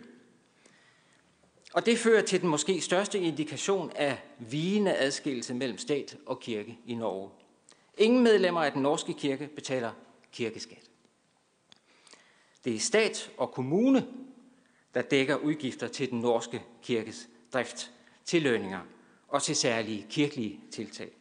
Som for eksempel det store dåbsoplæringstiltag, kirken har stået i spidsen for. Når det er stat og kommune, der finansierer, er det imidlertid uundgåeligt, at finansieringen bliver gjort til genstand for politiske drøftelser. Den norske kirke forhandler årligt tilskuddet på plads centralt med den siddende regering, cirka 2 milliarder kroner fra centralt hold, og lokalt med kommunerne, cirka 4 milliarder norske kroner. Der er for tiden hverken politisk flertal for eller vilje i Stortinget til at ændre denne særlige norske kirkefinansiering. Og det er Stortinget med regeringen i spidsen, der bestemmer den slags. Konklusionen er således. Både Sverige og Norge har, når det gælder stat og kirke, valgt at indrette sig på en anden måde, end vi har her i Danmark.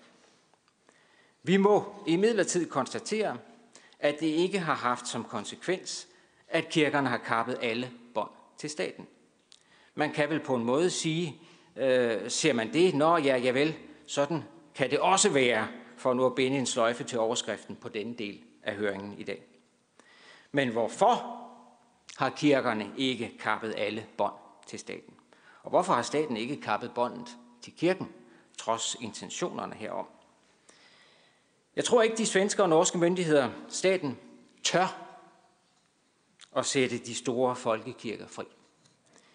Vi taler om foreninger, organisationer med mellem 60 og 80 procent af befolkningen som medlemmer. Den slags må man ikke overlade til tilfældighederne. Too big to fail, som man polemisk siger om de store banker i vores samfund er kirkerne som både sammenhængs- og arbejdskraft i de nordiske samfund too big to fail. Og kirkerne, hvad med dem? Jeg vide, om ikke ledende kirkefolk i både Norge og Sverige inderst inde finder ro i at vide, at de har staten i ryggen. Staten giver legitimitet og måske en autoritet, når der er behov for det. Legitimitet og autoritet, uden hvilke kirkernes folkelige opbakning måske ville blive noget mindre. Man kunne jo ende i en situation, hvor kirkerne blev too small not to fail. Og hvem har lyst til at ende der? Så altså, kirker og stat, hvem støtter hvem? Man kunne også spørge, hvad holder vasketøjet på plads? Vasketøjsnoren eller klemmen? Og nu er jeg faktisk færdig. Men det slår mig, at de måske sidder og tænker, hvor blev finderne af? Desværre, der er ikke mere tid. Jeg må også bare sige, at vi ved ikke så meget. De kommunikerer helst på finsk. Men det er vist noget i samme retning, som er både Sverige og Norge. Tak for opmærksomheden.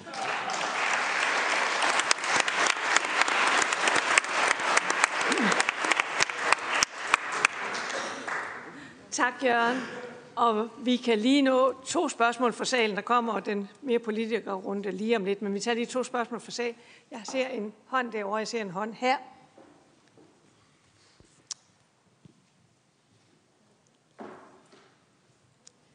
Der kommer en mikrofon over til dig, Lone, lige om lidt. Du siger lige, hvem du er. Stat. Jeg tillader mig at sige mellem folkekirke og stat. Det er så min udlægning af det her. Og det er jo reguleret i grundloven. I hvert fald at vores majestæt skal tilhøre denne øh, kirkeretning. Og så er mit spørgsmål, eller min overvejelse, det er, vi har jo ikke religionstvang øh, tvang her i landet, bortset altså fra majestæten. Og så siger jeg bare, nå, øh, man hævder vel inde i disse hellige haller, at det er ikke majestæten, der bestemmer noget som helst. Det er her, det foregår i Folketinget. Og øh, regeringen forvalter så det, Folketinget beslutter.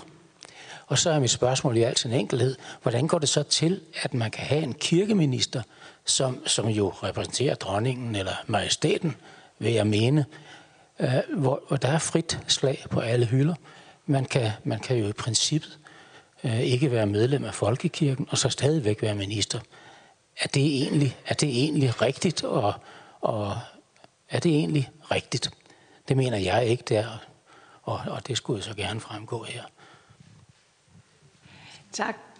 Jeg tror lige, vi tager Lones spørgsmål også, så bliver det lidt mere rationelt, så kan oplægsholderne forholde sig til begge spørgsmål. Tak for det. Øh, Lone Milkær fra Humanistisk Samfund. Øhm, jeg har øh, to spørgsmål, så ser vi, om der bliver tid til at svare på dem begge to.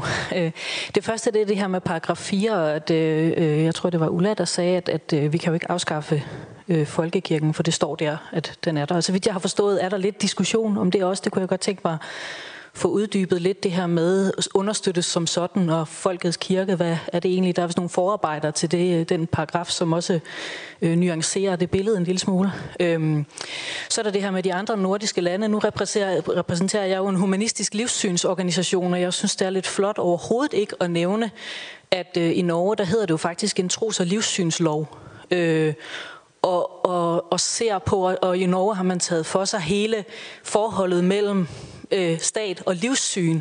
Og det bærer lidt tilbage til det, Marianne også sagde med, at øh, et gudløst samfund er jeg kan ikke huske, hvad du sagde, men det er helt forfærdeligt i hvert fald, og det kunne jeg jo selvfølgelig også godt tænke mig at udfordre en lille bit smule. Øh, og sige, er det nu måske kirken, der er den eneste, der kan løse de her opgaver, og den eneste garant for de her forskellige ting?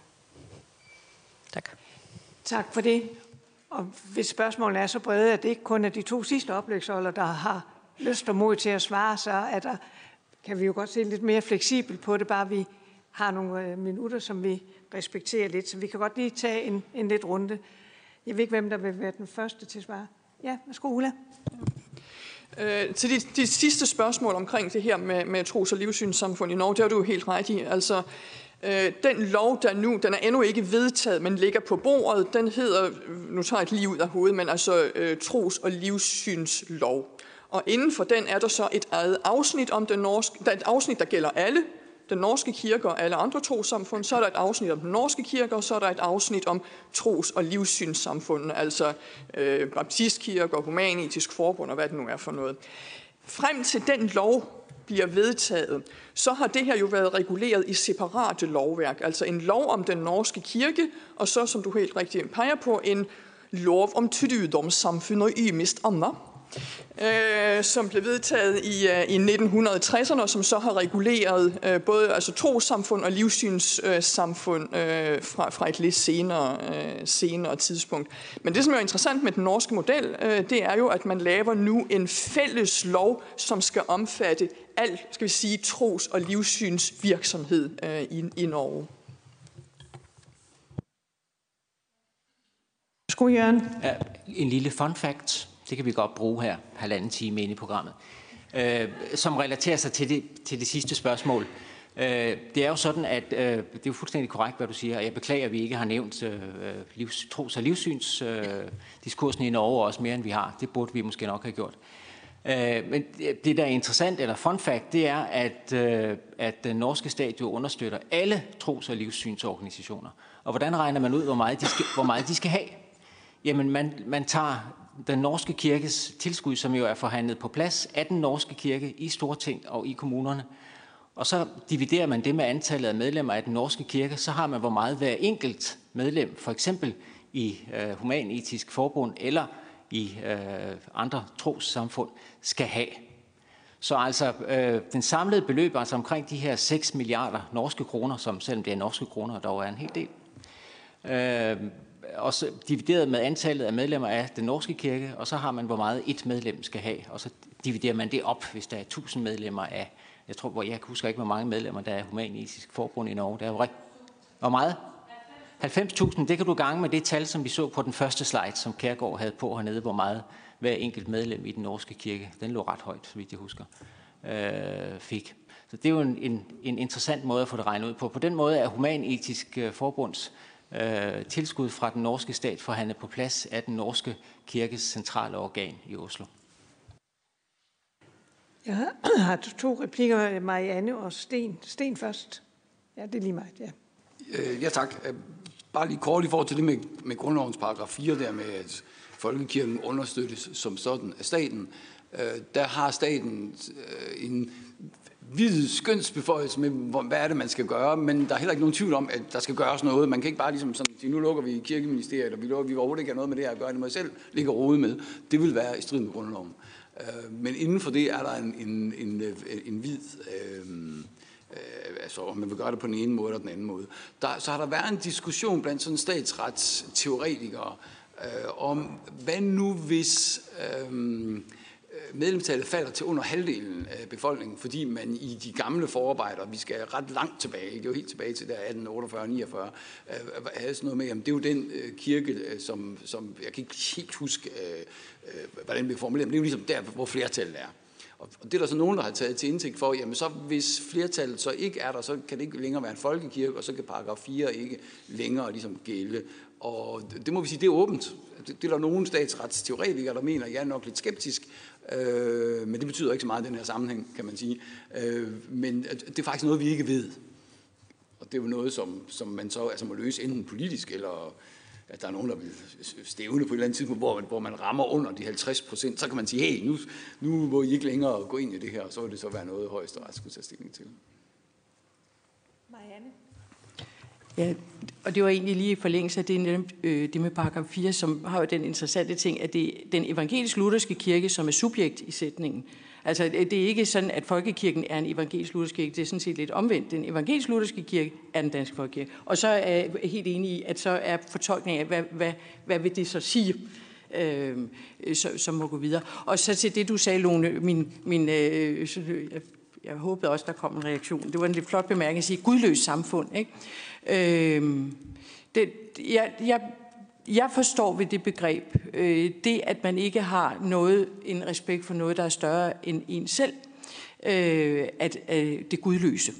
Øh, og, og så ved jeg jo ikke, hvordan man i et, et, øh, for eksempel hvordan I fortolker det humanistiske samfund, vil, øh, vil sige, jamen vores overbevisning er, at vi har en, en tillid til det større fællesskab, eller hvordan man nu ville sige det, ikke sådan en bredere fortolkning af, hvad, hvad Gud er.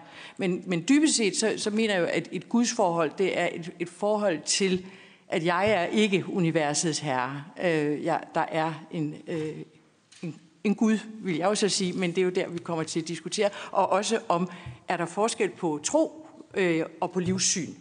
Er det øh, to forskellige ting, eller, eller kan vi nemlig, som i Norge, putte det i samme kasse?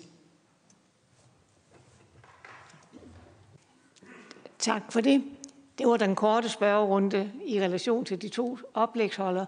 Og så har vi faktisk nu et lille kvarter til en lidt større spørgerunde, hvor politikerne også får lov til at stille lidt flere spørgsmål.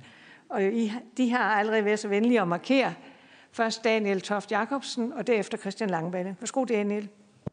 Tak for det, og tak for jeres øh, gode oplæg. Bare en, en lille kommentar først, også i forlængelse af Lones spørgsmål.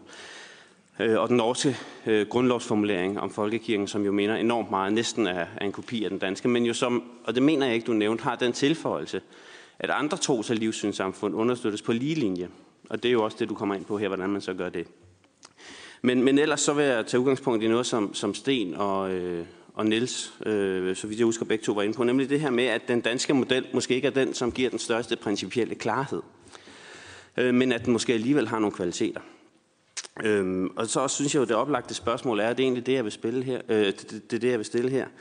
Øh, kunne man ikke godt øh, forestille sig, at man kunne øge den principielle klarhed bare en lille smule, uden at det så gik ud over de kvaliteter, som, øh, som modellen har? Og her tænker jeg jo på det forslag, som jo har været oppe flere gange, om at omlægge statens tilskud til, øh, til folkekirken. Altså omlægge det sådan, så det ikke går til, øh, til forkyndelse, men sådan så det går øh, i en form for bloktilskud til nogle af de opgaver, som, øh, som kirken løser for, for staten. Det har været diskuteret øh, flere gange, og for mig at se, så vil det give en lille smule større principiel klarhed, uden at det vil gå ud over de øh, kvaliteter, som modellen i øvrigt har.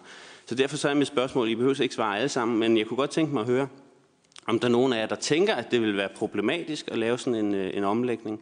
Og hvis der er nogen af jer, der tænker det, så prøv at, at, at, øh, at argumentere for det også, og hjælpe mig til at forstå, øh, hvad, hvad der vil være det, øh, det problematiske i det. Christian, er dit spørgsmål i samme relation, eller er det noget helt andet? Godt, så tager vi svarene til Daniel først. Værsgo. Hvem vil først? Vil du, Niels? Vi tager runden derhen af. Værsgo. Ja, ja. Jamen, problemet med principiel klarhed er jo, at det er et meget indviklet spørgsmål, ikke? Fordi øh, vi har haft den der diskussion, som blev lidt diskuteret, øh, spørgsmålet om øh, forholdet mellem, øh, hvordan, øh, hvordan man skal kigge på, hvad er det for et mål, vi har. Øh, og, øh, og Ulla siger så, at det, de diskuterer meget i Norge, det er det, jeg vil, hun kalder fællesgoder. Jeg vil kalde det offentlige goder, men det er nu lige meget. Men det, at kirken yder, trosamfundet yder et eller andet, som erstatter noget andet, som er noget værd for staten. Hvis man øh, har moral og, øh, og andet, så har man ikke brug for politi. Ikke? Og øh, der er en hel del af, af argumenter for den slags sammenhængskraft osv. Øh, men, men det er jo i direkte strid med øh, argumentet om trosfrihed og troslighed. For der er ingen tvivl om, at, at hvis vi begynder at måle på offentlige uh, interesser, offentlige ydelser, fællesgoder, så er der ekstremt meget forskel på trosamfundet. Der kan være trosamfund, der er imod øh, lighed og demokrati og øh, vil have folk isolere sig uh, i klostre i stedet for at øh, være flittige arbejdende.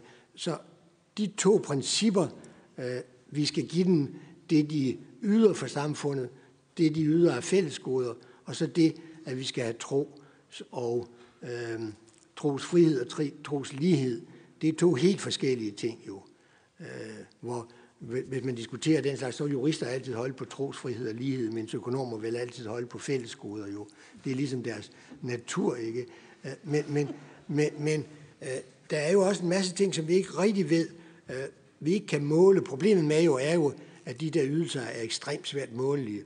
Og hvad gør vi ved, ved det, at når vi ikke rigtig ved, hvem det er, det betaler, så har vi en hel del kirker i meget små sovne, og, og er det rationelt, at vi begynder at nedlægge dem? Altså, det, det er klart, det har nogle store ulemper. Så får man en meget rationel model. Har man også nogle ting, hvor noget af det, der ikke kan måles, måske kommer i klemme. Tak, Niels. Og Sten, værsgo. Ja, tak. Det var det forkerte. den, altså den meget korte, det meget korte svar uh, vil være, at jo, det kan jeg da godt se for mig, at det vil give en lidt større principiel klarhed. Men der vil stadigvæk være, vi vil stadigvæk stå i det der dilemma med, at der, der er en kirke, der er begyndt efter grundloven, og vi har nogle forpligtelser, som jeg mener, vi, vi overholder altså med, med trosfrihed og sådan. Ikke? Så det, det vil nok bringe det en lille smule videre, og hvorvidt man så vil gøre det eller ej, det er åbenlyst inden for paragraf 4 og sådan, og det, ja, det er jo så op til øh, øh, lovgivningsmagten og, man, og, og, og regeringen, om man vil gøre det eller ej. Marianne? Ja, jeg har heller ikke øh, stærke meninger om det, øh, fordi der, der er fordele og ulemper ved begge dele, som du siger. Det kunne give en større klarhed. Øhm, det vil måske betyde, at præsterne i mindre grad så sig som, hvad skal man sige, landets, eller øh, sådan en, en loyalitet, som det netop har været inde på, øh, over for nationen eller staten. Men, men, men, øh, men omvendt kunne det give, som du siger, en større klarhed. Så vil jeg sige, hvis man så overfører tilskud til øh, det, man kalder kulturarven, eller, og måske også de immaterielle værdier, så vil jeg fra mit synspunkt synes, at der skulle vi så sikre os, at dermed så ikke også følte, øh, fulgte en øh, et greb om, hvordan vi må bruge kirkerne, og, og øh, altså, at, at man i højere grad vi har jo en enestående mulighed nu for, at vi faktisk må bruge kirkerne, selv, selvom det er kulturarv. Altså at de ikke er fredet, at de bruges til øh, formålet som kirker, og derfor er i bevægelse hele tiden. Øh, der vil i hvert fald skulle sikres noget der, at der kunne bevares en fri øh, brugsret øh, for kirken til den kulturarv, som vi forvalter. Peter, har du en bemærkning? Værsgo. Nej, jeg springer over her. Jeg tror ikke, jeg har sådan en faglig begrundet bemærkning om det her. Okay. Øh. Ulla, har du noget? Ja, Jørgen? Okay. Så går vi til Christian Langballe spørgsmål. Værsgo, Christian. Ej, men jeg vil også sige, altså nu er det bare lige en kommentar, men jeg vil sige, det der med at omlægge øh, tilskuddet, altså man vil jo i lige så høj grad kunne argumentere for, at tilskud til kirkerummene vil være tilskud til, øh, til gudstyrkelse, og så, og så er vi jo lige vidt. Så jeg ved ikke, øh, hvor langt man kommer af det der, med, med det der. Men jeg vil egentlig godt lige spørge dig, fordi du siger med hensyn til, øh, støtten til folkekirken, at det er valg, altså der er nogen, der argumenterer for, det er jo rigtigt, det er jo, det er jo, og det, det er jo sådan set et validt argument, øh, hvor langt vi skal ned i, i, øh, i medlemskabet. Øh, altså det, det synes jeg er meget validt, men det rokker dog ikke ved, at, øh, at grundloven skal ændres. Hvis, hvis, hvis, øh, hvis, hvis, hvis, det, hvis det, så skal grundloven jo ændres under alle omstændigheder, så skal vi jo igennem den her proces med at ændre grundloven. Det er bare, det er bare en, en kommentar til det. Og så vil jeg sige, at, øh, at I, altså du specielt jo, Øh, Øh, Jørgen, du, du, du bekræfter, at vi, altså vi, vi var faktisk på en udvalgstur øh, til de nord, øh, nordiske kirker, og, og, og du bekræfter øh, fuldstændig mine egne iagttagelser. Og øh, der, der sad en, en, en meget venlig øh, svensk dame, og svenskerne er jo øh, venlige, altså. Altså venligbrugerne er jo rene barbarer ved siden af svenskerne. De er så venlige. Men, men da, jeg så, da jeg så pointerede over for den her dame, der gennemgik øh, kirkeloven, om den svenske lov om den svenske kirke, udbrød, men så er stat og kirke jo slet ikke adskilt. Så udbrød hun glædestrålende just det.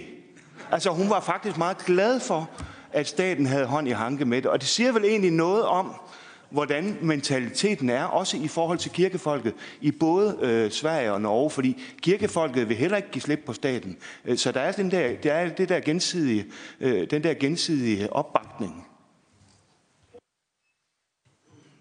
Giver det anledning til... Nå, ja, Sten, værsgo.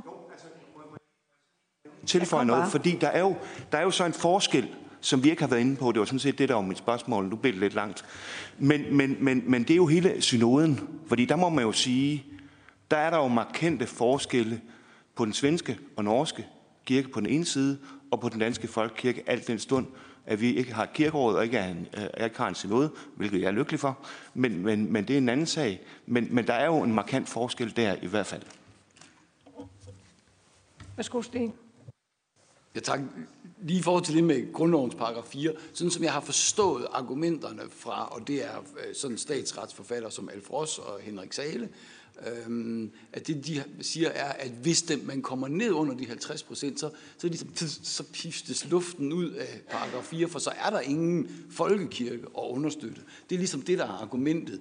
Om det er et rigtigt eller et holdbart argument, er jeg selv sådan lidt tvivlsom overfor, men det er i hvert fald argumentet. Jørgen, værsgo. Ja, bare lige en kort bemærkning til det med, med, med det synodale. Øh, det, det fremhæves fra tid til anden som argument øh, imod øh, adskillelse af stat og kirke i Danmark, og også imod øh, synodale forhold i folkekirken, at man kan se, at i Sverige er synoden jo sammensat af politikere. Men det har den altid været. Kirkemødet har en lang tradition, der går 100 år tilbage, for at det er de politiske partier, som stiller op og som bliver valgt ind. Så der, jeg hører fra mine svenske kontakter, at det er under under forandring faktisk, sådan så det ikke, det er jo faktisk, faktisk et modargument i virkeligheden, sådan så det ikke i, høj, i så høj grad som tidligere er de politiske partier, som stiller op, men også og, og forskellige øh, grupperinger i, i den svenske kirke, som, som er apolitiske, øh, i hvert fald ikke partipolitiske. Men traditionen for, at det er socialdemokrater og konservative og liberale osv., og, og de grupperinger, som stiller op og bliver valgt ind til kirkemødet, den er lang, og det er ikke noget, der er kommet med adskillelsen. Jeg ser en markering fra kirkeministeren. Værsgo, Mette Bok. Jeg er jo også en slags politiker. Øh, det er mere en øh, bemærkning til øh, den udmærkede gennemgang, også af de øvrige nordiske kirker, fordi den, den understreger for mig at se, hvor vigtigt og hvor kloge vores grundlovsfædre har været, fordi de taler om, at vi understøtter folkekirken. Vi overstyrer den ikke. Og i virkeligheden er det, der sker i Sverige og Norge, det er jo i virkeligheden en meget tættere politisk styring end den frihed, vi har i vores folkekirke, fordi den er i princippet baseret på et medlemsbidrag, og så er det rigtigt, så understøtter vi på nogle områder. Men det giver jo den frihed til folkekirkens indre anlæggende, øh, som man i hvert fald kan udfordre, synes jeg, både i den norske og den svenske model. Så, så jeg synes, øh, vi må være taknemmelige over for, at de mennesker, som satte rammerne for vores folkekirke i sin tid, de faktisk øh, tænkte langt og tænkte klogt. Eller også var de bare heldige.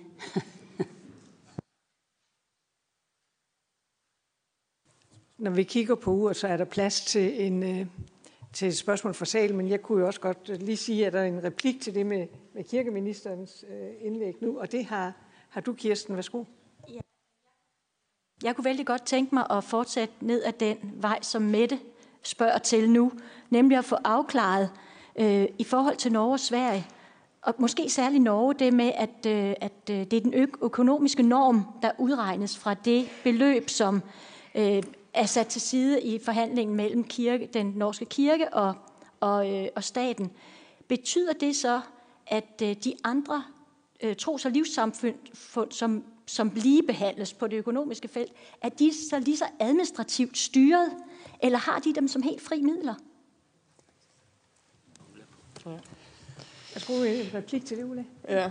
Øhm, altså tidligere har det været sådan. Ikke? Altså hvis man tænker på, hvordan det har været frem til den, den praksis og den lovgivning, som nu udvikler sig, efter, når, når den her proces er afsluttet, så har, har, har, har, har øh, statsbudgettet, altså finansloven, fastsat ikke i helt detalj, men relativt detaljeret, hvordan de forskellige, øh, Øh, altså hvordan midlerne til den norske kirke skulle disponeres på, på øh, præster og børne- og ungdomsarbejde og hvad det nu er for noget, mens trosamfundene selvfølgelig fik det som en, som en blok, et bloktilskud. Men, øh, men øh, også tilskuddet til den norske kirke vil, vil i større og større grad komme som et bloktilskud, hvor så den norske kirke, øh, og, og det vil jo så være, være kirkemødet synoden, fastsætter sit eget budget med det her bloktilskud. Så det vil mere og mere følge de samme principper. Men frem til nu, så har, det været, har, har styrelsen med det her været helt øh, grundlæggende forskellig. Var det svar på dit øh, spørgsmål? Jeg har faktisk et opfølgende spørgsmål, fordi med norske præster, som jeg kender, de siger, at øh, det, stat, det gælder for statstilskuddet. Men det kommunale tilskud, det er et decideret aktivitetsbudget, som er forhandlet fuldstændig tæt, og dermed også kan variere ret med, altså have variation inden for de enkelte kommuner. Ja. Og det er rigtigt. Og det er så for de andre samfund også, at de også er inde og forhandle aktivitetsbudgetter? Nej, det gør det ikke, og der er det jo svært ligesom at finde en helt parallel, fordi mens man har en, en, en, hvad skal vi sige, en, en, en station af den norske kirke i enhver kommune, så har man jo ikke nødvendigvis en baptistkirke i enhver kommune, eller et, en afdeling af humanistisk forbund. Så der ligger det ligesom i, i forskellen i ligesom hele organisationen, at man ikke kan have helt parallelle styrelsesformer for det. Tak for det. Det skal være et kort spørgsmål for salen, og, og for vi går tæt på en pause. Der, vi når et enkelt. Så.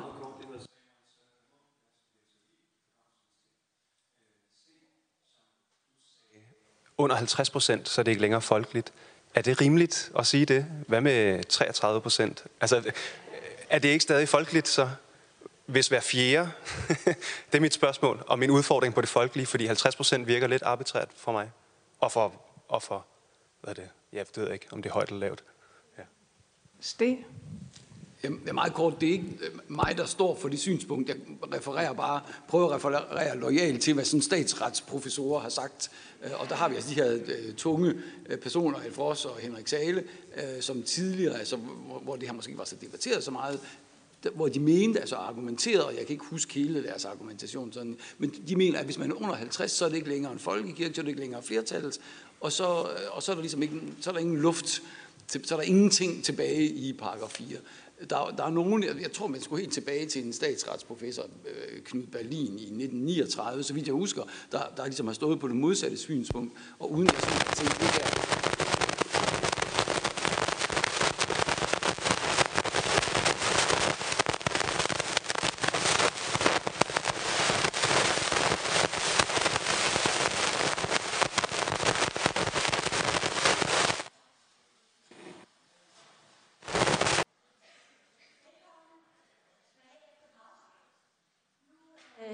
skifter vi gear.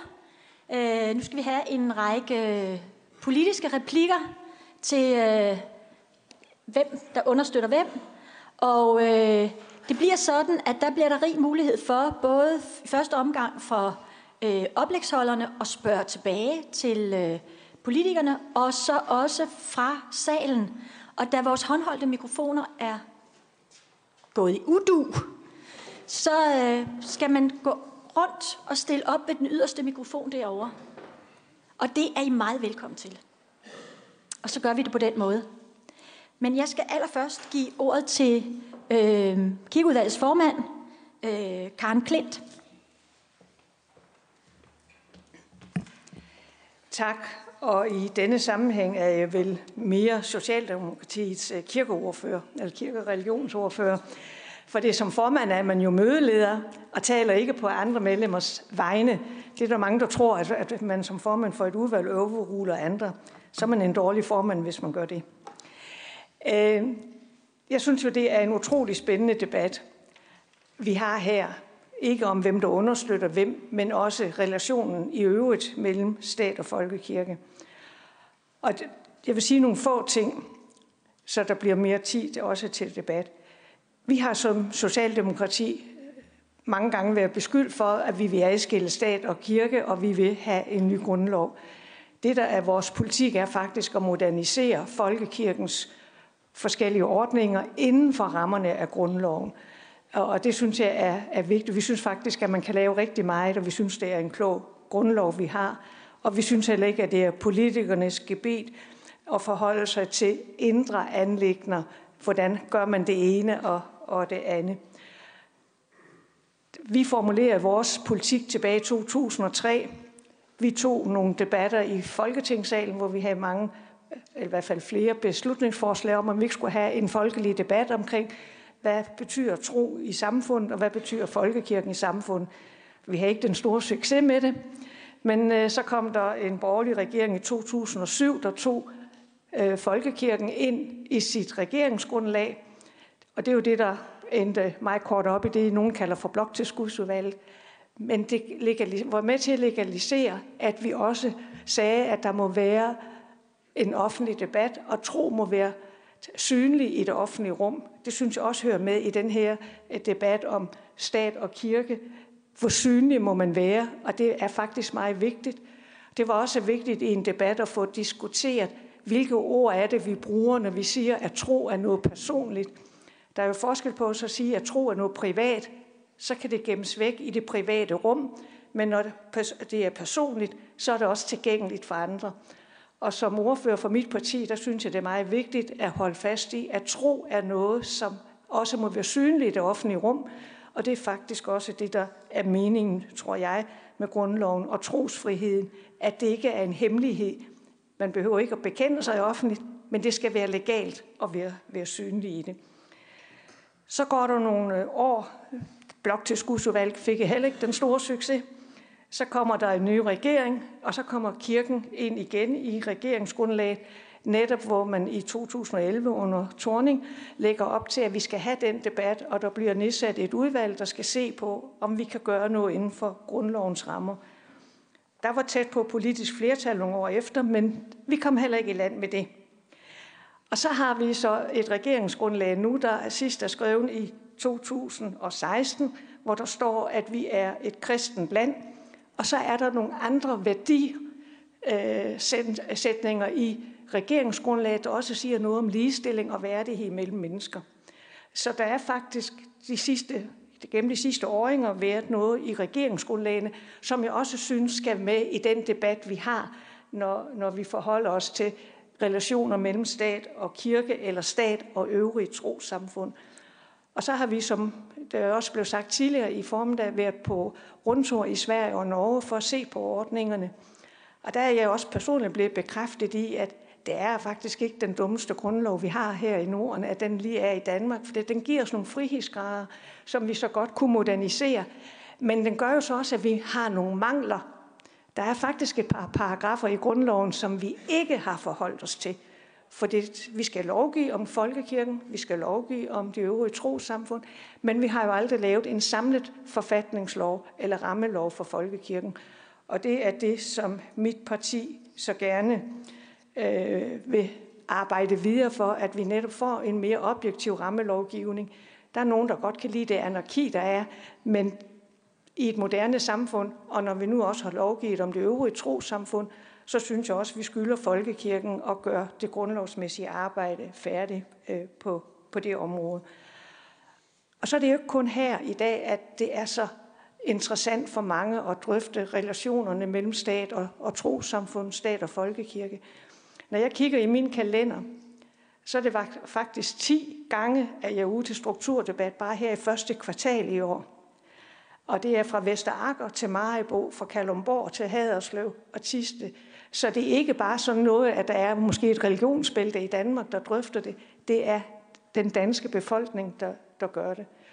Og det er også i menighedsråd sammenhæng, men det er også i andre sammenhæng. For det, det, jeg, det, jeg synes, der også er vigtigt, det er at, at sige, at det er jo kun er staten, der er en demokratisk rolle i forhold til folkekirken. Menighedsrådene er jo den vigtigste nære demokratiske funktion.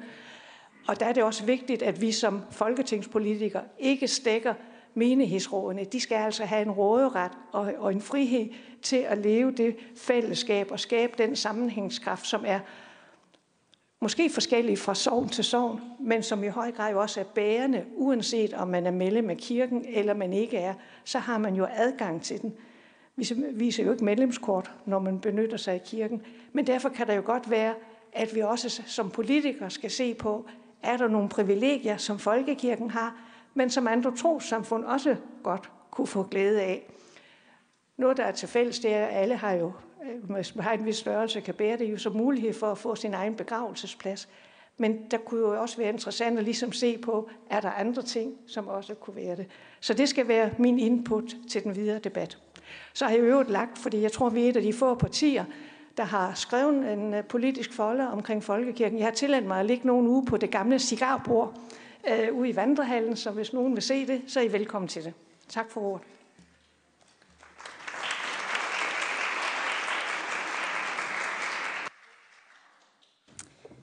Så vil jeg gerne give øh, ordet til kirkeordfører for Dansk Folkeparti, Christian Langballe, til fem minutter.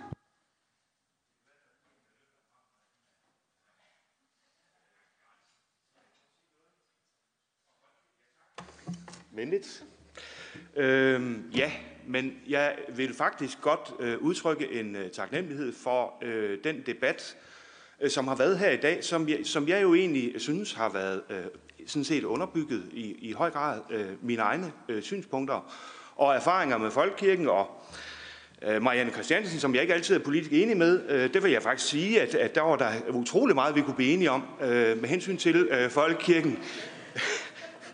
og, øh, og, og, og, og, og min, altså nu, Niels Kærgaard sagde noget, som, som, som, som er fuldstændig rigtigt, nemlig, det er ikke logik. Altså, folkekirken er ikke nogen logisk størrelse fordi den er skabt af sædvaneretten. Altså man har ikke sat sig ned og sagt, nu skulle vi have en folkekirke, men den er sådan formet af historiens gang. Og derfor har vi den folkekirke, vi har. Og det er da et lykketræf, at den fungerer så godt, men jeg tror også, at det er fordi, at den er formet af sædvaneretten. Man lempede og lavede tingene om efterhånden, som de er kommet, og problemer er opstået. Så har vi lavet tingene om, så det passede. Og det mener jeg har været en stor lykke.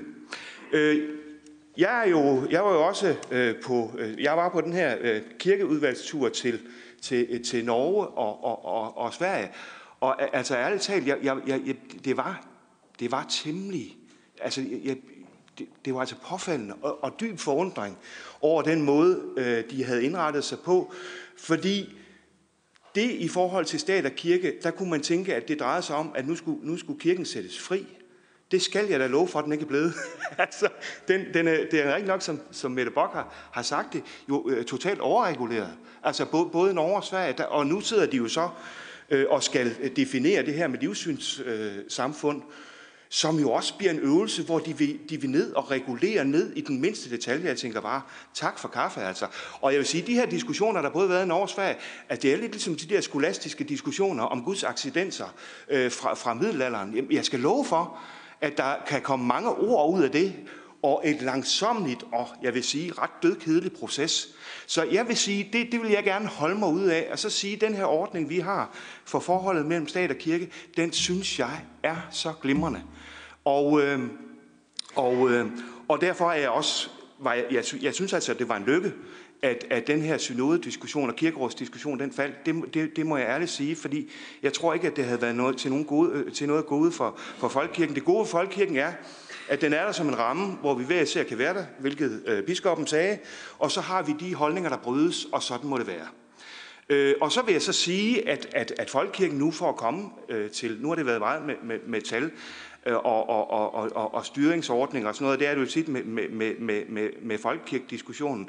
Men altså folkekirken er jo først og fremmest et udtryk for, øh, at, øh, at, at, at, at kristendommen ligesom er den åndelige ryggrad, som har været i forhold til Danmark, og jo en af de, så at sige, institutioner, og det, det, det, det er et ord, som jeg ikke rigtig kan, jeg kan ikke rigtig finde noget andet for det, men institutioner har det med at, øh, at binde samfund sammen. Det gælder folkekirken, det gælder kongehuset. Der er sådan nogle, nogle, nogle, nogle grundlæggende ting, som er med til at holde samfundet sammen og det danske samfund sammen. Det mener jeg faktisk, folkekirken er. Øh, så det vil være mit øh, bud, og så vil jeg øvrigt sige, at nu ved jeg, at Pelle han skal sige noget om den sekulære stat. Jeg vil sige, at når folk holder op med at tro på Gud, så begynder de at tro på noget andet. Og øh, det med hensyn til den, total, den fuldstændig sekulære stat, det tror jeg simpelthen ikke på. Øh, det sidste forsøg, der er blevet lavet på at lave en sekulær stat, Pelle, det var øh, det kommunistiske Sovjetunionen, hvor så staten blev øh, en religiøs øh, faktor, man skulle tilbede, og hvor det kommunistiske manifest, manifest blev, blev sådan en religiøs, et religiøst udgangspunkt. Jeg tror ikke på tanken om den totalt sekulære stat.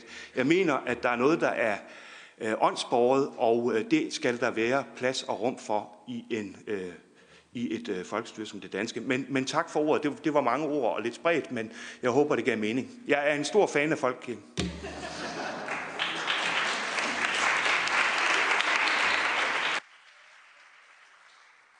Ja, og værsgo til øh, ordfører for enhedslisten, Pelle Dragsted.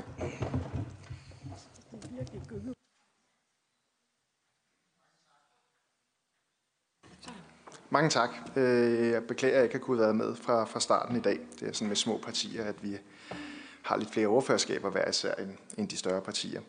Øh,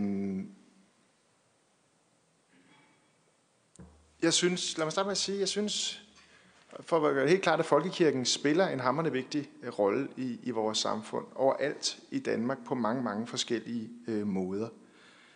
Øhm, og den indsats skal i den grad anerkendes, og det er også noget, vi i den grad anerkender fra, fra mit parti.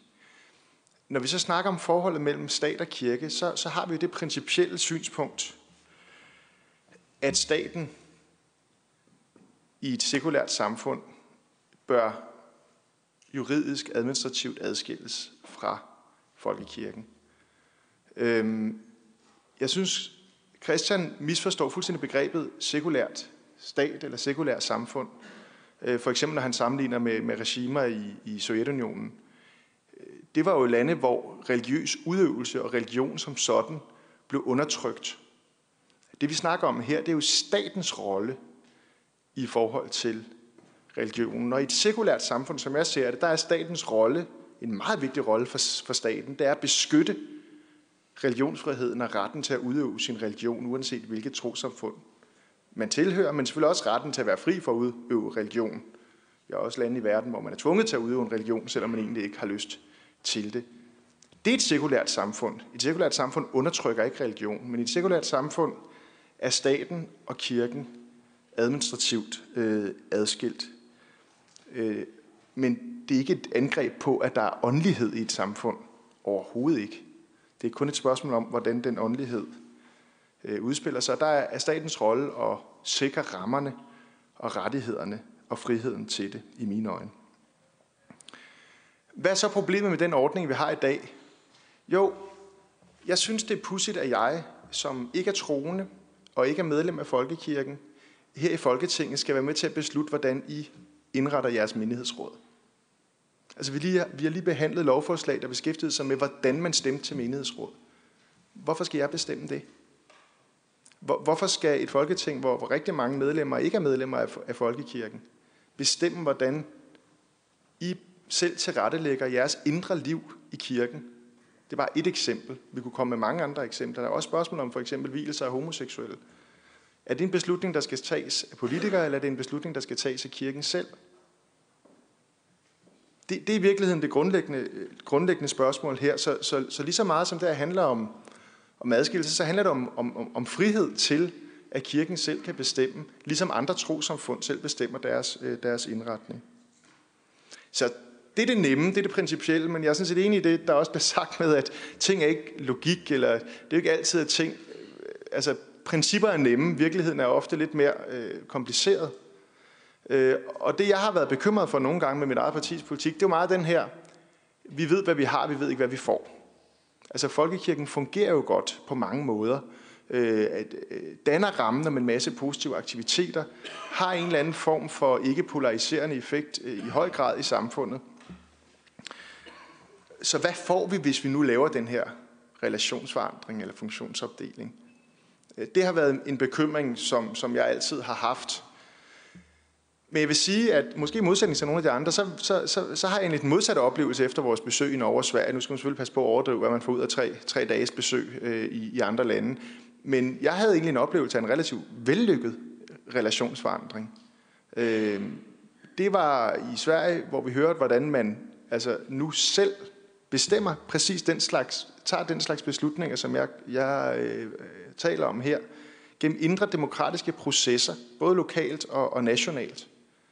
Øhm, I Norge, i forhold til det med radikalisering, er det jo interessant, at det første frie valg til kirkens ledelse faktisk kom til at handle om retten for homoseksuelle til hvilelse. Og den liste, der gik til valg på at indføre et ritual øh, og, og, og sikre øh, homoseksuel hvilelse, faktisk vandt en, en, en overbevisende valgsejr i det valg.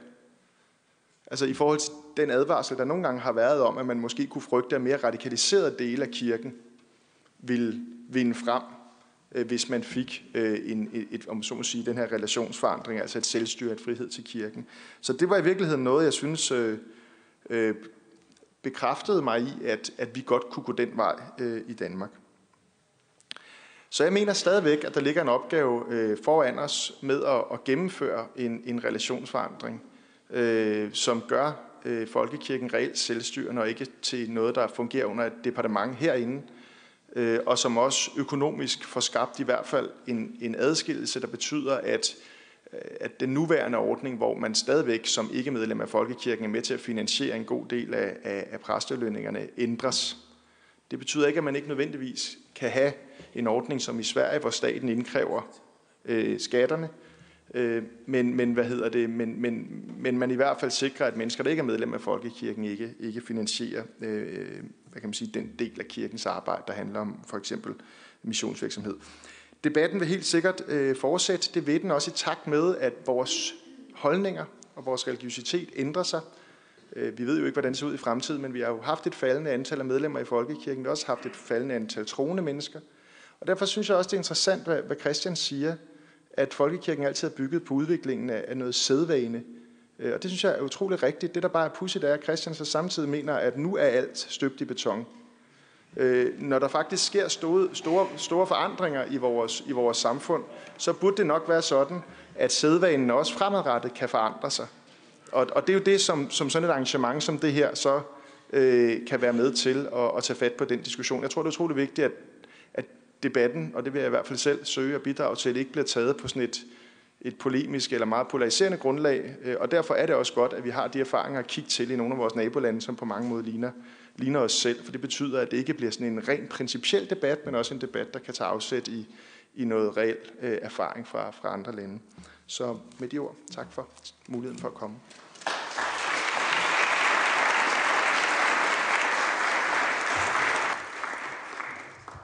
Tak for det. Nu er der mulighed for at stille spørgsmål til medlemmerne af kirkeudvalget fra de forskellige partier og komme med kommentarer.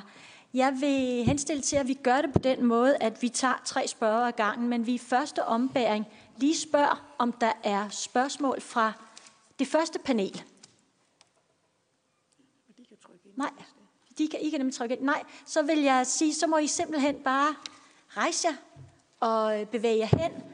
Øh, vi har 20 minutter, øh, og så vil jeg prøve, når vi ser, hvad der kommer, og se, om vi kan rubricere det lidt i nogle emner. Jeg tænker, der er nogle døde vinkler, men lad os nu se, om de kommer op. Øh, men ellers så er den første Mogens Mogensen. Værsgo.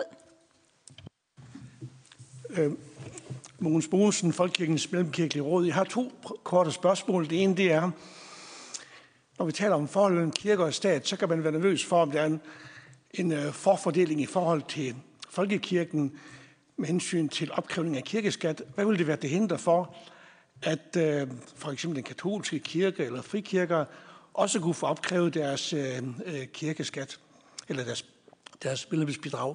Det andet spørgsmål det er i forlængelse af det, som Marianne Christiansen var inde på med kirkens rolle i forhold til staten, både at anerkende og legitimere statens øh, legitimitet, men også øh, nogle gange at kunne gå i rette med staten. Øh, med den relation, vi har i dag, øh, med sådan statskirkelignende forhold, er der så efter politikernes opfattelse grænser for, øh, at folkekirkens medlemmer, inklusive biskopper og præster og andre, øh, går i rette med de politikere, som sådan set øh, giver dem noget af deres øh, løn og, og, og, og, og som styrer kirken og det handler jo om, om kirkens rolle i det, man kan kalde offentlighedsteologi.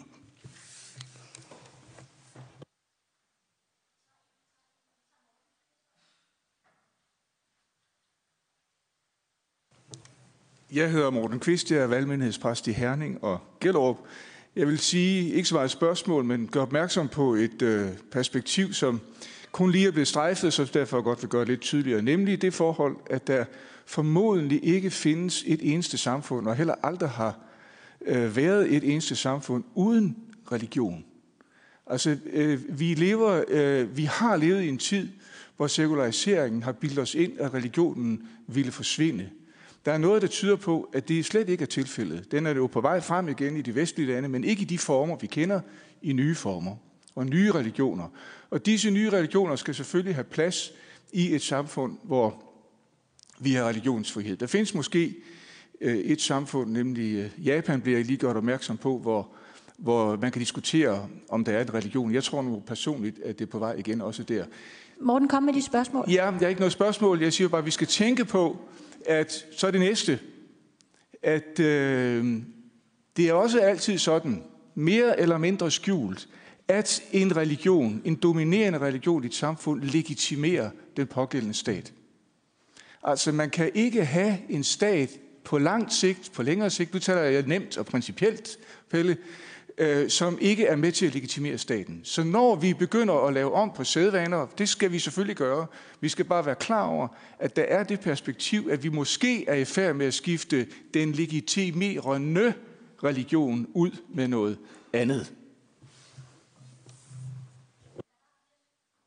flere spørgsmål, så jeg tror, vi tager svar fra jer nu, og så venter vi lige. Øh, værsgo, Karen, du har markeret. Jamen i forhold til, til Mogens øh, spørgsmål omkring øh, opkrævning af, af medlemsbidrag, jamen det kan jo øh, godt drøftes.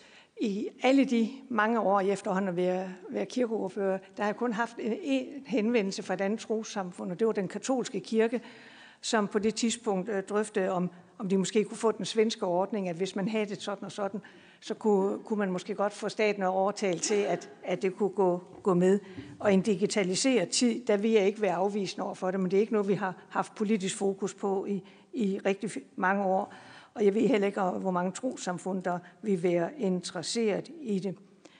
I forhold til det, som øh, øh, Morten siger, at intet samfund er religionsfrit, det kan jeg godt følge, men jeg synes bare, det er vigtigt, at vi øh, i hvert fald her i parlamentet er meget opmærksom på, at vores lovgivning skal ikke være styret af religion. Altså vores lovgivning er styret af de politikere, som vælgerne sætter ind i, i parlamentet. Og så derfor er der forskel på, når vi, når vi taler om tingene. Og så det, det sidste med, om, øh, om øh, trossamfund, om folkekirken skal legitimere staten.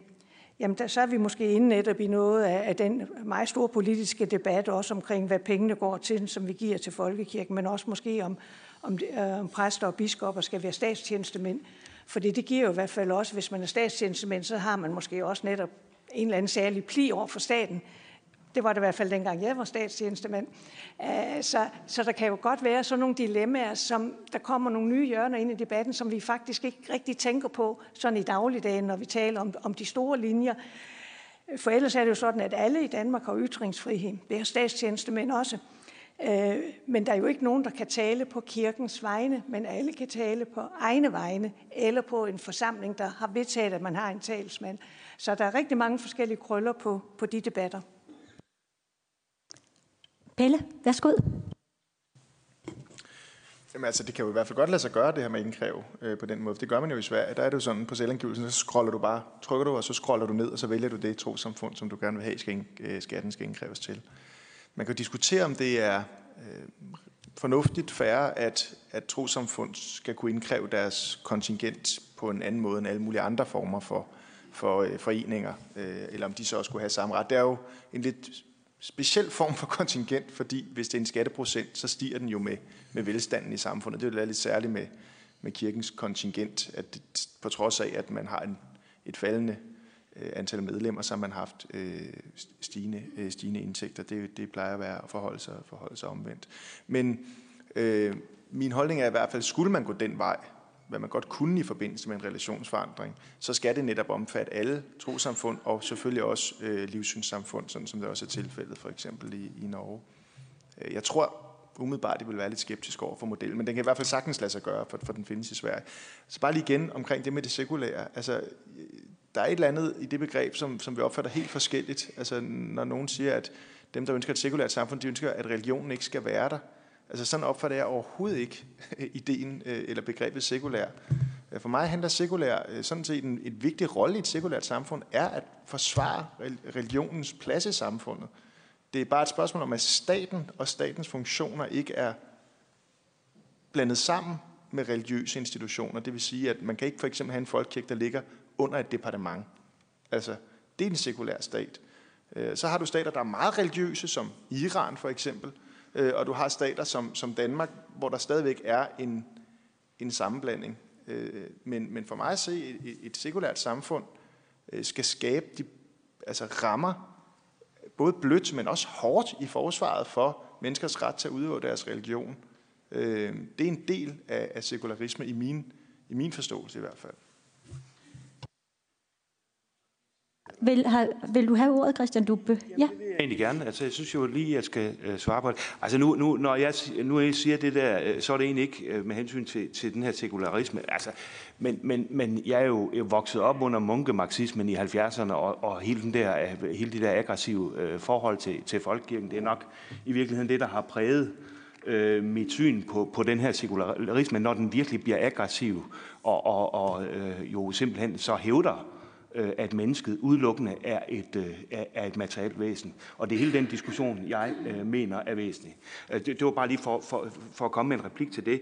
Mogens Mogensen, jeg er ikke enig i, at, øh, og jeg kan heller ikke se, jeg vil ikke se, at behovet er der, men jeg er ikke enig i, at, at, at andre trosamfund skal ind, og det er jo ikke nok, hvad så med livssynssamfund og alt muligt andet og foreninger. Altså det, det, det, rækker en, det, det, det, det åbner en diskussion, som jeg ikke er villig til at, at, at, at tage. Øh, med hensyn til Morten, øh, jamen altså rent religionsfænomenologisk, øh, der, der er det jo sådan, som det er. Altså det, det er jeg enig med dig i, at hvis man sætter sig ned og, og, og kigger øh, på det, jamen så, er, øh, så, er, så har det været sådan traditionelt. Jeg vil sige, Vesten, hvis den udviklede sig i den retning, så vil det være en undtagelse. Og Japan, hvor jeg så faktisk har været, det, det er også det, det, det er en lidt, lidt, lidt, lidt underlig øh, undtagelse, som jeg ikke rigtig ved, hvordan jeg skal forholde mig til, fordi Japan er så underligt et land i det hele taget. Altså det, det er et utroligt underligt land. De er så høflige og venlige, og så arbejder de indtil de går i seng, og så står de op, og så arbejder de, arbejder som om alt, alt er arbejde i, i, i Japan. Jeg synes, det er et meget mærkeligt land, og, og jeg ved ikke rigtigt, om det passer ind i nogle ligninger, men, men, men, men, men, men ellers så har du jo ret, og, og, og er specielt for vestens vedkommende, altså det er jo, det er jo ikke uden grund, at, at, at, at, at først kristendom og senere øh, øh den protestantiske, altså lutherske reformation, har jo præget øh, Danmark helt utroligt. Også, vil jeg så sige, i vores distancering fra sådan religiøse udbasoneringer. Altså, vi, vi er jo faktisk, hvad det angår jo, protestanter. Altså, vi kan, vi kan, ikke, vi kan ikke lide, at det bliver alt for øh, bombastisk, pompøst med hensyn til de der religiøse udlandinger. Det bryder vi os ikke om. Og det tror jeg faktisk er en protestantisk arv. Ja, så øh, tager vi to spørger mere. Værsgo. Øh. Carsten Mulnes, jeg er sovnepræst og øh, fra Tænketanken Eksistensen. Og det er egentlig ikke så meget et spørgsmål, som det er en appel, øh, ikke mindst til politikere, jeg har. Diskrimination er jo udgangspunktet et ret neutralt udtryk, der handler om forskelsbehandling. Men når vi har menneskerettigheder, der handler om diskrimination, så handler det jo om, at vi ikke ønsker at stille øh, bestemte grupper dårligere, end det er rimeligt. Øh, jeg vil ikke give eksempler på, hvilken krænkelseskultur vi hele tiden erfarer, men ømskindetheden i forhold til at føle sig udenfor, eller være misundelig på, hvis nogen har mere end gennemsnittet, øh, tænker jeg er øh, i hvert fald noget, jeg ikke bryder mig om, hvis det er det, jeg bliver talt til som Kar- vælger. Carsten, kan du stille dit spørgsmål, for ja, der er mange nu. bag ved dig. Det kommer nu. Øh, og det, der så ligger i det her, det er, nu har vi, synes jeg, haft mange gode indlæg omkring ægteskabet, øh, stat og folkekirke. Øh, men jeg kunne godt tænke mig, hvis det er, at vi skal fortsætte den her debat, at den ikke kommer til at handle om misundelse. Så det var ikke et spørgsmål, men en appel, at der er et, en privilegeret status som folkekirke, men der er nogle af de argumenter øh, for og imod, øh, som kan være savlige. Der kan også være noget, der handler om at føle sig diskrimineret, bare fordi nogen har noget, som ikke alle har. For det er en særstilling, at vi har en folkekirke. Så tager vi den næste i rækken, og så er der også to spørgere fra panelet før. Så hvis jeg vil anmode om, at det bliver korte spørgsmål og korte svar. Jeg hedder Christian Hall. Jeg er her som privatperson, men til daglig der er jeg forlagsredaktør ved Gyldendal, hvor jeg redigerer materialer til øh, faget kristendomskundskab. Jeg har et spørgsmål af sådan perspektiverende art. Øh, jeg vil jo hævde, at de fleste skoleelevers møde med kirken ikke foregår i kirken selv, men at det sker i folkeskolen. Og det perspektiverende går på, at hvis vi nu forfølger en tanke om, at der sker en måske gradvis adskillelse af kirke og stat i Danmark, hvilke konsekvenser har det så for faget kristendomskundskab og for kirkens binding til skolen? Og kan man måske forestille sig, at, at man kunne gøre noget ved faget allerede før den adskillelse måske i virkeligheden langt hen, altså ad år er en realitet? Det var to spørgsmål. Jeg tænker, vi tager korte svar på det, og så øh, kan man, øh, det lyder som om de spørgsmål, der er også det, som øh, politikerne i alt, i, der er en debat, der hedder, sekulariseringen har et mål. Altså, vi, der er et eller andet sted, vi går hen. Jeg kunne egentlig godt tænke mig et svar, hvor man også så på, det er jo ikke givet, at der er et mål. Altså, at, øh, at det politiske mål er, jeg tænker, nogle af de oplæg, vi har hørt i dag, sådan set nuancerer debatten i forhold til, hvor det øh, øh, mål kunne være. Altså er, ja, men...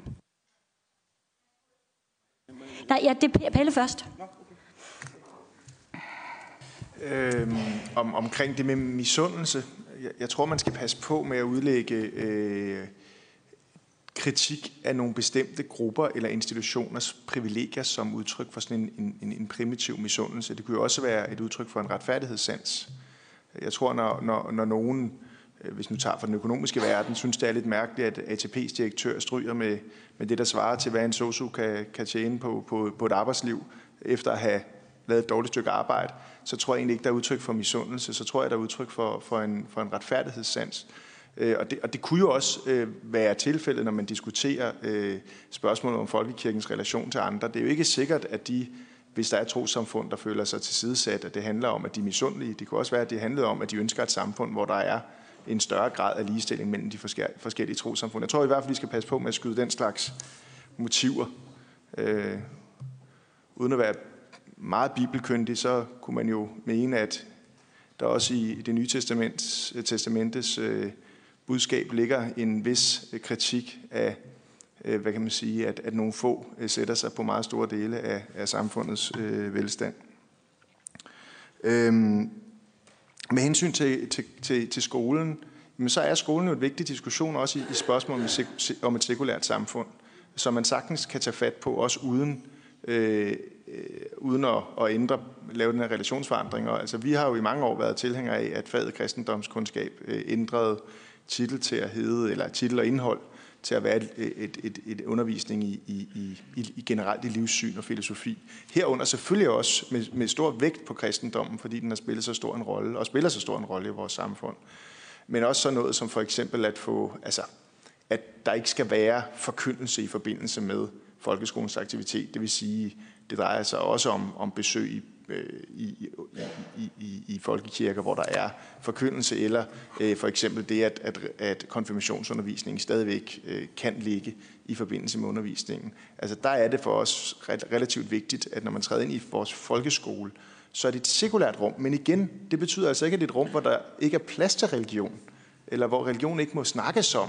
Tværtimod, så er det utrolig vigtigt, at, at vi bliver kvalificeret til, til, til det også i vores folkeskole. Bare på en måde, hvor, hvor man ikke, om man så må sige, sker en sammensmeltning af en bestemt kirke og så, og så vores sekulære institutioner.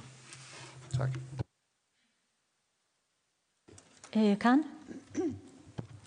Jamen, jeg tror, jeg vil blande mit svar lidt, og, og så vil jeg starte med at sige, at øh, de fleste velfærdssamfund, i hvert fald her i Europa, de er jo sådan set grounded af, af, af kirkerne som tog diakonien og ansvaret for, for fattigfolket og, og andre på sig. Sygehusvæsen. Vi har stadigvæk sygehuse, der har, har her Sankt Maria og Sankt Josef og Sankt Hedvig og hvad de ellers hedder. Så, så vi har i hvert fald også et kulturfællesskab på andet end lige det interne i, i kirkerne. Øh, så der er et samfundsfællesskab og, og, og et fælles ansvar for, for, for hinanden, øh, som, som bygger på det. Så, så det må vi ikke glemme, og det kan jo, skal jo så selvfølgelig sættes ind i den kontekst, vi, i det samfund, vi lever i dag, hvor det, hvor det også er det offentlige, der tager, tager ansvar. Men vi gør det måske i højere grad også i fællesskab nu igen. I forhold til det med undervisning, der, der tror jeg, at vi som Socialdemokrati, vi har ikke drøftet det længe, men vi har ikke noget mod, at der kommer meget mere neutralitet ind i fagets navn. Øh, bare der, der er en bredde i undervisning. Øh, vi ønsker ikke forkyndelse i undervisningsinstitutioner, men vi ønsker plads til, at både børn og unge og voksne får mere viden om troens betydning for andre mennesker, for det, det, det er jo det, der giver respekten og forståelsen for hinanden. Hvis man ikke ved noget om hinanden, så er det jo svært at respektere hinanden. Så derfor kunne, vi godt, kunne jeg i hvert fald godt for, øh, synes, at vidensgrundlaget godt kunne højnes lidt. Og så ville det også være et fag, hvor ingen kunne vælge det fra. For i, i et mere flerfoldigt øh, samfund, hvor der er flere trosretninger, der betyder noget, der er det jo endnu vigtigere, at man ved noget om hinanden. Og personligt synes jeg heller ikke, man tager skade af hverken at komme til en fredagsbøn eller til en gudstjeneste. Det udvider faktisk forståelsen for hinanden. Og børn har jo venner på tværs af trosamfund. Det vil være rigtig fint, hvis de også kunne få lov til at følge hinanden til noget af det, der er deres eget hjerteblod på, på forskellige ting. Så det kunne vi, det kunne vi godt øh, øh, følge med på. Om der er et mål med sekularisering, Nej, jeg, jeg vil ikke sige, at der måske er et mål med sekularisering, men der er et mål med noget af den neutralitet, som parlamentet skal udtale. Og, og der er jo forskel på at, at, at ligesom sige, det der i hvert fald inde i mit hoved, hvis jeg skal være spontan, uden at have tænkt meget over det, at mig lovgivning skal være neutral. Det skal ikke være religiøst betinget, men, for det vi er jo sammensat ikke af religiøse samfund, vi er sammensat af politiske partier. Og det giver en forskel. Og den neutralitet, den skal respektere frihed, også respekt. Og den skal også betragte både frihed og respekt og mangfoldighed som et, et vilkår i samfundet, og ikke som et mål i sig selv. Nu vil jeg prøve at, at, at, at svare på, på nogle ting, fordi jeg, jeg glemte Mogens Mogensen, der spurgte med hensyn til, øh, at, at jamen, altså, folk i, i kirken, der er medlemmer af Folkekirken, udtaler sig på eget ansvar om emner, og det gælder øh, præster, det gælder biskopper, det gælder provster, det gælder menighedsråd. Og sådan er det sådan, øh, debatten er i, i, i, i folkekirkelig øh, sammenhæng, og sådan skal det blive øh, ved med at være. Og jeg vil så sige, jeg er jo så også valgt på min holdning til folkekirken, så hvis der er nogen, der siger noget om, øh, at et eller andet med folkekirken, så, så, så me, me, føler jeg mig altså øh, kaldet til, hvis jeg er uenig, og, og, og, og sige nej, og så komme med min egen holdning. Sådan er det bare. Øh, så, så, sådan må det være. Øh, så med hensyn til, jeg synes, det er et rigtig godt spørgsmål. Jeg synes, det er et rigtig godt spørgsmål. Er der noget mål? Jeg er ikke, altså i, i, øh, jeg kan huske i lærebog, øh, en, en teologisk lærebog, øh, sådan en, en, en, der skulle perspektivere tingene, øh, der stod der, at, at religionerne ville være forsvundet, og forsvundet efter år 2000. Det var noget fra 80'erne af. Altså man gik ud fra, ligesom som en selvfølge, at det her, den her sekulariseringsproces bare vil fortsætte i en uendelighed, og at religionerne vil forsvinde. Og noget, der er, øh, noget jeg i hvert fald har lært med hensyn til det, det er, at, øh, at fremtidsforskere, de har sjældent ret. de, de har stort set altid ubret. Altså, jeg ved ikke, om der var nogen, der kunne have forestillet sig øh, den situation, vi så i dag, da man sad tilbage i år 2000. Jeg kunne ikke have forestillet mig de problemer og politiske udfordringer, der er i dag. De er umulige at forudse. Det kommer jo bare. Og, og, og der vil jeg så sige med mit eget holdning til folkekirke, jamen jeg er jo forpligtet på min eksistens, og på et eller andet tidspunkt, så er jeg jo død og borte. Så er der nogle andre, der må tage over. Altså sådan er det jo bare. Altså, og der vil jeg så bare sige, jeg er valent, fordi jeg holder af folkekirken, og det er det, jeg vil forsvare. Og det er en politisk holdning, men det er sørme ikke et forsøg på at grænske udviklingen, fordi den er der ingen af os, der kender. Så vil jeg gerne give øh, ordet. Vi har, vi har vi, vi er trængt på tid, men jeg vil gerne lige give ordet til Sten øh, Jean Møller og bagefter til Niels Kærgaard. Ja tak. Det er, du skal lige prøve at formulere det her som et spørgsmål. Jeg, jeg tror gerne, jeg vil spørge, hvis, hvis, udgang, eller hvis et af målene er at beskytte tro, religionsfrihed og sådan, ikke? det tænker jeg, det kan vi nok alle sammen blive enige om, det er en rigtig god ting, det er en rigtig god værdi. Er vi så sikre på, at det bliver gjort bedst med et, et meget sekulært samfund. Jeg tænker, er det ikke mere et empirisk spørgsmål? Er det, hvordan ved, ved vi noget om det? Det er jo åbenlyst, det er ikke ret godt med et teokratisk samfund. Altså, det, det duer ikke, og det, det er der ingen af os, der vil have. Men, men, men har det noget med sekularisering at gøre, eller har det måske noget med en velfungerende velfærdsstat at gøre? Der fungerer det ret godt. Og, sådan. og det tænker jeg, at, at hvis det er der målet, at er sekularisering så det rigtige middel? Det er et spørgsmål. Jamen, det er det, lidt det der spørgsmål også om, om, om, om skillet, og hvor går grænserne, og, og, og lidt bygget op på måske den diskussion, der var mellem øh, Ingrid Ank og øh, Gundelag tidligere om de der meget bestandte internationale spørgsmål om, tror du på Gud og er du religiøs? De passer dårligt i et grundvist samfund. Hvis vi har den der øh, meget nuancerede forskel, hvad er tro og så videre, er det så ikke underligt, vi i Danmark, i modsætning til Norge, har det der meget skarpe skæld mellem trosamfund og livssynssamfund er det ikke naturligt at sige, at der er en flydende overgang, og det er underligt, at vi har lavet det, sådan trosamfund har nogle meget specielle forhold. De må vi folk og alt muligt andet, selvom de er små og øh, har en usikker dogmatik og alt muligt andet, mens øh, der er ikke nogen andre livssynssamfund, der får samme rettigheder, øh, og samtidig får livssynssamfundet så et eller andet prædikat af, at de er cirkulære og objektive og sådan noget, mens det har et trosamfund, men der er vel ikke stor forskel på trosamfund og livssynssamfund. Nu gør vi det, at øh, fordi Ulla skal sådan set på at samle op, men vi gør det, at vi får to korte spørgsmål fra jer, der står derovre, og så beder jeg om at svare kort. Og så giver vi, øh, så afrunder vi debatten. Værsgo. Ja, øh, Lone Milkær fra Humanistisk Samfund. Nu kunne man jo tro, at jeg bare sige, vil sige, at jeg har ikke nogen spørgsmål for Niels Kjærgaard, han stillede det. Men jeg er faktisk ved at stille, spørge om noget helt andet.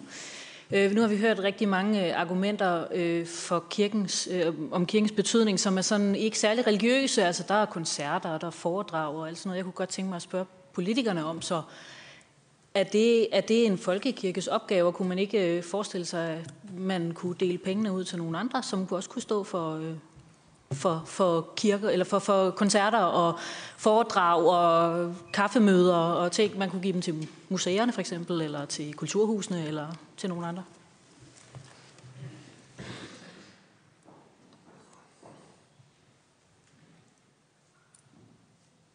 Ja, Ingrid Ank, det er et øh, kort opklarende, eller måske kort opklarende spørgsmål til Pelle Dragsted. Øh, altså nu har jeg ikke været med på den her to-dages tur til Norge og Sverige, men, men øh, men, men det, det er på en måde interessant, at vi har hørt oplæg her til formiddag, der taler om, at der på en måde er kommet en, på en, måde er kommet en stærkere styring. Øh, ikke i detaljerne. Jeg tror helt klart, at man også i Sverige måske nu får lov til selv at bestemme, hvordan man skal vælge øh, stemme til meningsrådsvalg. Men, men at man på den anden side, på det overordnede plan, er gået tættere ind i det, vi i Danmark kalder indre anlægner i, i kirkerne. Altså, at der på en eller anden måde... Altså, jeg hører et misforhold mellem, at, man, at du beskriver en større frihed, men der på en måde også er kommet en større regulering. Det er et spørgsmål. Tager jeg fra en ende af, så vi begynder med, med Pelle, og så øh, herned af. Godt.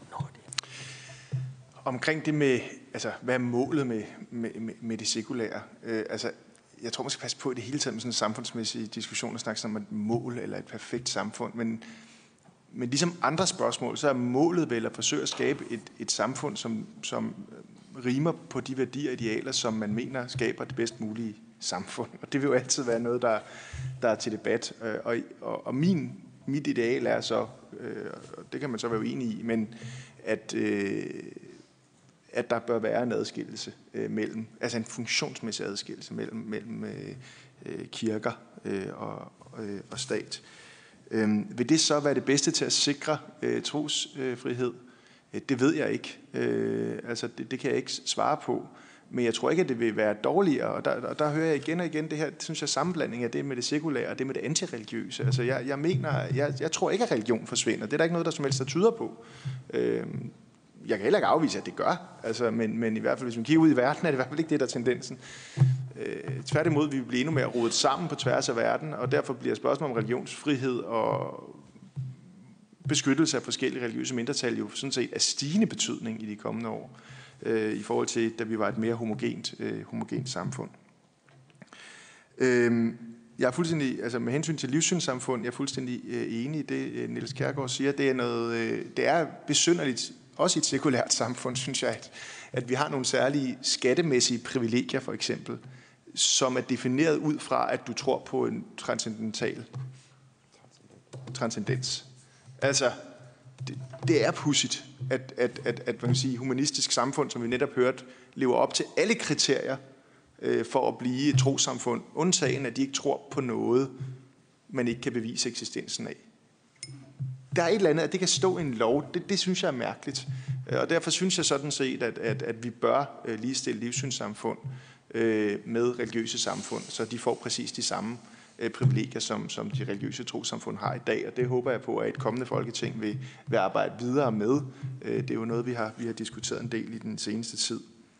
Øh, så omkring det med, øh, om hvad der er folkekirkens rolle. Altså, det, det er jo ikke nødvendigvis et enten eller. Altså, det, jeg, jeg synes, der sker mange fornuftige aktiviteter ude i folkekirken, og den, øh, som, som danner ramme om, om gode ting, og det har jeg sådan set ikke noget mod, at, at man også støtter øh, fra, øh, fra offentlig side på den ene eller den anden måde. Jeg synes, den måde, økonomien fungerer på i dag, er problematisk, men, men om, altså, om det er en religiøs forening eller, eller en anden forening, der laver en, en koncert i en kirke, det, det betyder ikke så meget øh, for mig, så længe der er et tilbud til alle, øh, alle mennesker.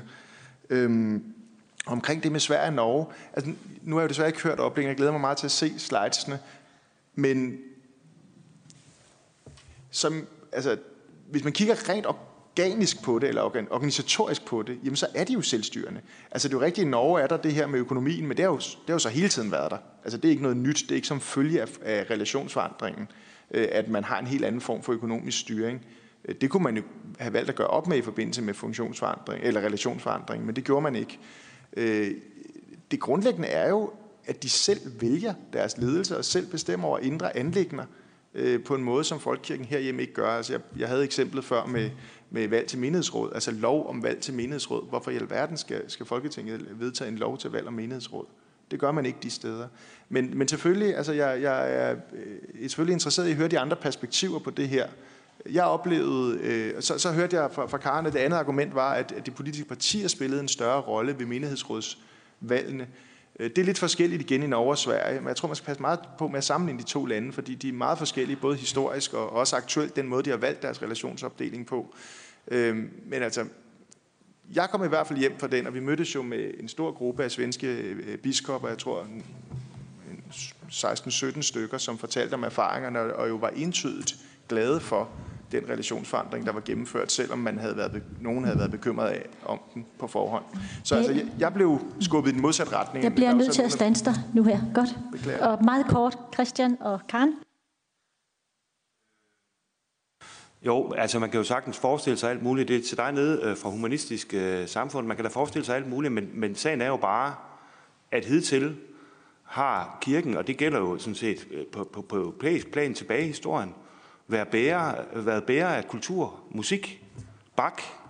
Tag de store komponister, som, som, som, har, som, som har skrevet ind i en kirkelig sammenhæng. Tag i dag.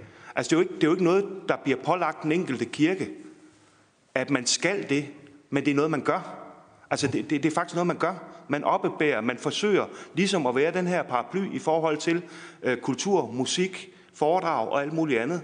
Og det bestemmer man jo selv, men det har man så bare gjort. Så øh, det synes jeg sådan, at, at vil være mit svar. Og så i øvrigt, altså Pelle, øh, jeg, synes, du skulle, øh, jeg synes, du skulle høre det foredrag, eller de ting, der er blevet øh, fremsat her i dag, fra, fra, øh, altså, som vi har talt om. Altså, jeg, jeg mener simpelthen ikke, at det er rigtigt, at der er sket nogen adskillelse af kirke og stat i, i, i, i Sverige. Jeg mener så overhovedet ikke, at det er sket, og jeg spurgte jo i øvrigt, jamen der er jo ikke sket nogen adskillelse af kirke og stat, hvilket de svarede bekræftende til i, i Sverige. Det må, det må du da have hørt. Hende, der gennemgik, hvad hedder det nu, kirkens forfatning. Det, det var det, hun sagde. Og så vil jeg jo sige, når man har et kirkeråd, når man har et kirkeråd, der er politisk repræsenteret, er der så sket en adskillelse af kirke og stat? Det er da valgt af Folkekirkens medlemmer. Men der er det, det, er da, det er da politisk opstilling.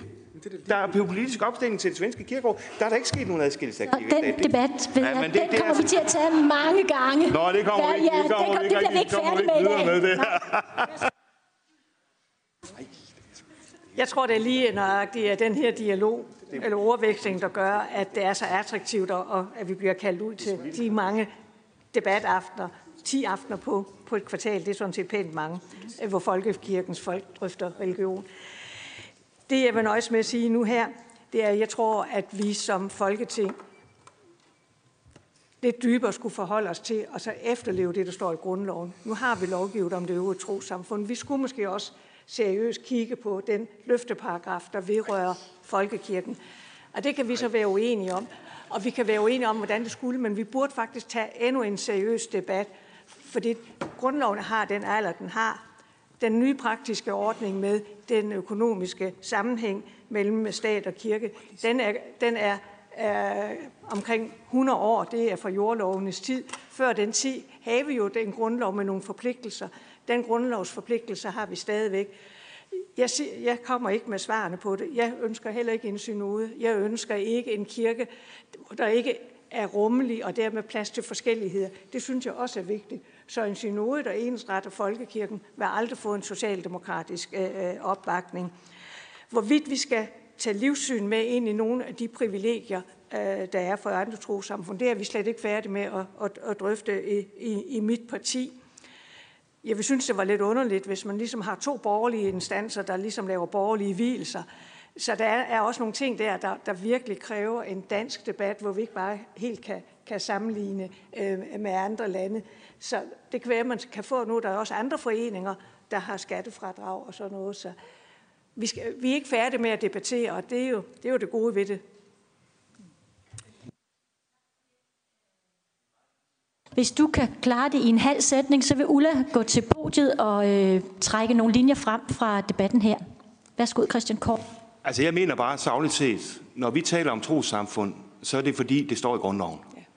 Altså, det er defineret af grundloven. Og, og det vil sige, hvad et trosamfund indeholder, det er ligesom øh, grund, øh, grundloven, der har definitionsretten. Så kan man altid tale om det her med livssynssamfund. Jeg vil bare sige, gå bare i gang med det. Altså, nord, nordmændene er i gang med det. De bliver jo aldrig nogensinde færdige. Altså, det er jo det er bare definitionen af et livssynssamfund. Det kan de jo ikke, de, de, de, de formulerer sig konstant negativt. Ja, ja, men jeg siger, Ja, den, den, det er så godt. den, Bare, den, bare gå i gang. det ved vi, det ligger og venter for os alle sammen. Værsgo, Ulla. Ja, jeg vil øh, tage mit udgangspunkt øh, i de her kommentarer i min egen verden. Jeg er uddannelsesleder i Folkekirken, og det vil sige, at jeg har en del at gøre med øh, kommende og nye præster, og også med kolleger, blandt andet fra de nordiske lande, øh, når det handler om, hvad det er for en slags studerende, øh, vi har på pastoralseminariet, som jo er efter universitetet, og øh, helt klart en præsteuddannelse. Og noget af det, der slår mig der, og slår mig i forlængelse af det, der er blevet talt om her, det er, at noget af det særlige ved den danske folkekirke, det er sådan set, at sekulariseringen er inde i den. Resultaterne af den er inde i folkekirken. Øh, og hvis jeg skal nævne nogle understøttende eksempler, så har vi jo fornøjelse af at have studerende, der også driver yogaskoler, øh, eller studerende, som vi døber undervejs. Øh, og altså, det bliver de undervejs. Og i disse to tilfælde, bliver det givetvis til gode, fornuftige præster, der har rigtig meget at bidrage med i den danske folkekirke. Fordi nemlig, at den danske folkekirke er, som den er, sammensat af øh, medlemmer, der er stærkt bekendende og afklaret, der er har en selvfølgelighed omkring folkekirken, som måske knap er øh, sprogligt gjort, til nogen, der er helt styr på, at det gør de af vane, og den vane, den er god. Og derfor skal præster også kunne øh, være præster for alle disse her forskellige mennesker. De skal ikke kun udstyres til at komme med svar, de skal udstyres til, og det er de heldigvis af natur jo altså, fordi de kommer fra øh, bredden i folkekirken. De er også opmærksomme på, hvilke spørgsmål der stilles, og hvilke, øh, hvilken baggrund der er for at spørge, som der bliver spurgt. En bred folkekirke, det har vi, og det er godt, at det er sådan. Og det vil jeg gerne bruge som afsæt for at øh, sige, komme med en, øh, en øh, iagtagelse, som jeg synes på en måde er illustrerende og måske også på nogen måde sammenfattende, eller i hvert fald kan være øh, et antrit til en videre samtale i forhold til den, vi har haft i dag. Nemlig noget med den her understøttelse. Hvor er den henne, og hvor er den nødvendig? Niels Kærgaard har talt om et ægteskab med en rodet fællesøkonomi, hvor ingen kunne huske, hvad man havde fået til sølvbrylluppet. Øhm, og vi taler jo her om et ægteskab af en vis længde. Jeg tror, vi har sprængt loftet, hvad angår metaller. Men noget, der er interessant i det ægteskab, er ikke kun, hvem der ejer hvad. Det er også, hvem der bestemmer. Og det er jo også det, vi har hørt talt om i dag. Hvem bestemmer? Øh, og i gode ægteskaber, der deles man vist nok om den slags. Og øh, rigtig gode bliver de ofte, i hvert fald beslutningerne, hvis man har en lidt forskellig baggrund for at træffe beslutninger eller bidrage til kloge beslutninger. Og i folkekirken, der er der et, en ting, vi skal jagtage i særdeleshed i samtale med det politiske og i forbindelse med øh, denne her understøttelsessamtale. Og det er legitimiteten af demokrati. Der findes flere former for legitimitet af demokrati. Og Folketing, eller Folkekirken er sådan sammensat, at det virker øh, i forlængelse af eller på baggrund af to forskellige former for demokrati. Nemlig et demokrati, det er lokalt forankret. Øh, det, der starter med menighedsrådet, går videre i provstiudvalg, stiftsudvalg øh, osv. Det er her, der er sans for det lokale behov. Det er her, der bliver holdt liv i kirken som gudstjenesterum. Det er her, hvor der er et, en demokratisk legitimitet, som er sammenfattet i engagement, i indsigt og interesse. Det er også et demokrati, der på nogle måder er svagt. Nemlig på en, et parameter, repræsentativitet i forhold til medlemmerne, og sådan set også i forhold til det samfund, som vi har hørt en del om, at kirken har nogle opgaver i. Fordi nemlig valgdeltagelsen er, som den er, til menighedsrådsvalg, øh, eller antallet af udskrivninger af valg overhovedet. Så er der heldigvis et andet demokrati, der har at gøre med vores folkekirke. Og det er meget stærkt på repræsentativitet, og det er jo de folkevalgte her på stedet. Øhm, her er et, en, øh, en meget en uomtvistelig, en af de højeste valgprocenter i verden, som er med til at øh, danne folkekirke, understøtte folkekirke, komme med kloge beslutninger. Og her tænker jeg, Pelle, at det kan da godt være, at du ikke er den værste til at mene noget om, hvordan man holder kloge menighedsrådsvalg. Det er jeg faktisk meget tryg ved, at du har noget fornuftigt at sige om. I forhold til den funktion, kirken netop har. Hvad så? Er der en risiko for en ubalance i forhold til de her legitimitetsformer? Ja, det er der i høj grad. Og det er måske det, vi i hvert fald skal gå videre og være opmærksomme på. For hvordan kan det vippe? Ja, det kan måske vippe, hvis civilsamfundsdelen, det lokalt forankrede, der hvor kirkefolket mødes og tager øh, beslutninger, bliver selvtilstrækkeligt, øh, eller måske bliver for lokalt, regionalt orienteret, fordi kirken er jo forpligtet både på hvert fællesskab, som vi har talt om i dag, på forvaltningsmæssige krav selvfølgelig, og på også at have øje for, at lige så vigtig folkekirken er som måske et af de sidste lokale demokratier helt nært på. Ja, lige så mange folkekirkemedlemmer er der, som tænker mindre lokalt, end vores bedsteforældre gjorde. Så kirke er ikke nok lokalt, men det er der gudstjenestelivet er, og dermed en helt afgørende forankring. Men en ubalance, det kan der jo godt være, hvis man løber hver til sit i alle retninger. Men kan der også være en ubalance i den anden retning? Ja, det kan der da helt sikkert, hvis netop det statslige, det forvaltningsmæssige tager over, så det kirkelige demokrati, lokaldemokrati, føler sig desavoueret. Og hvis, og her kommer en vigtig pointe, hvis de politikere, der skal forholde sig til folkekirken, ikke kærer sig om den, ikke er optaget af, hvad der sker i den, ikke kan gøre noget, træffe kvalificeret valg i den sammenhæng. Og her kan man jo en dag som i dag kun ønske, at politikere bliver ved med at interessere sig, kvalificere sig til, at netop dette sikres. Det er klart, at vi efter i dag går rundt hjem med en masse spørgsmål. Vi går hjem med spørgsmål, der handler om ligeret, handler om neutralitet. Er det muligt? Er det ønskeligt? Vi går hjem med spørgsmål om den religionspolitiske debat, der allerede er, hvor beslutninger jo er på vej til at blive taget. Og vi går med spørgsmål om, hvor uafhængigt, henholdsvis afhængig af en kirkepolitisk debat og debat om kirkelig, folkekirkelig styring, skal den religionsdebat føres. Kunne der være pointer i at skille det ad? Kunne der være pointer i at samle det? Jeg tror mest på det første. Og så er det klart, at en høring som denne ikke får øh, tydeliggjort helt, hvad Karen mener, når hun siger ny rammelovgivning, hvad øh, Pelle mener, når han siger relationsforandring. Der er masser af ting at grave dybere ned i.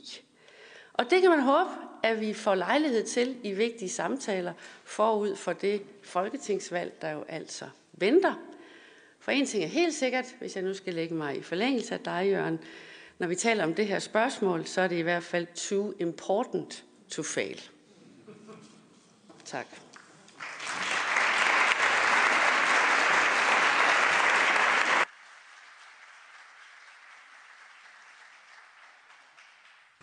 Værsgo. Tak for det. Ja, det er jo næsten ærgerligt, at klokken er 12, og vi, og vi skal slutte, fordi det er jo spændende, og jeg har jo set rigtig mange, der gerne vil blande sig i det. Jeg synes, vi har haft en god debat og en god oplæg, men vi har også endnu en gang blevet bevis på, at det her det er meget følsomt. Der er mange følelser i det at tro. Der er mange følelser i det at, at drøfte, hvordan skal rammerne være om det at tro. Ægteskabet er bragt op som øh, noget sammenligning. Det er der vel også følelser i. Der er for nogen, der får en anden oplevelse, øh, når de finder ud af, at det var måske den anden i ægteskabet, der bestemte mest. Øh, så sådan nogle aha-oplevelser gør jo noget ved, ved folk. Det kan måske også være, at det gør noget ved stat og kirke, hvis vi får en ny aha-oplevelse ved det. Jeg tror også, vi skal huske på, at når vi taler om noget af kirken som kultur, så er der ikke nogen af jer, der har bragt ordet erindringssted ind i, i kirkerummet.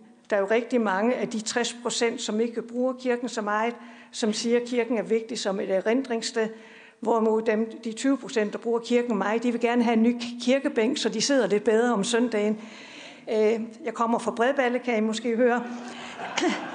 Øh, så den debat, den, den fylder. Men øh, jeg vil gerne sige tak til I fremmødte. Det har været spændende at, at have det her fora. Det er et forum, som er en perle på en lang perlerække af, af debatter. Men jeg vil også godt sige tak til jer, der kigger med nu, men som også senere ser en genudsendelse af det her på nettet. Fordi det kunne godt være inspiration til mange flere lokale debatter, om det så skal være i valgkamp, eller om det bare skal være i den almindelige interesse, fordi vi er et frit samfund, hvor der er trosfrihed, men hvor folkekirken i hvert fald her og nu, og måske også mange år frem i tiden, er den største. Så rigtig mange tak for en god formiddag.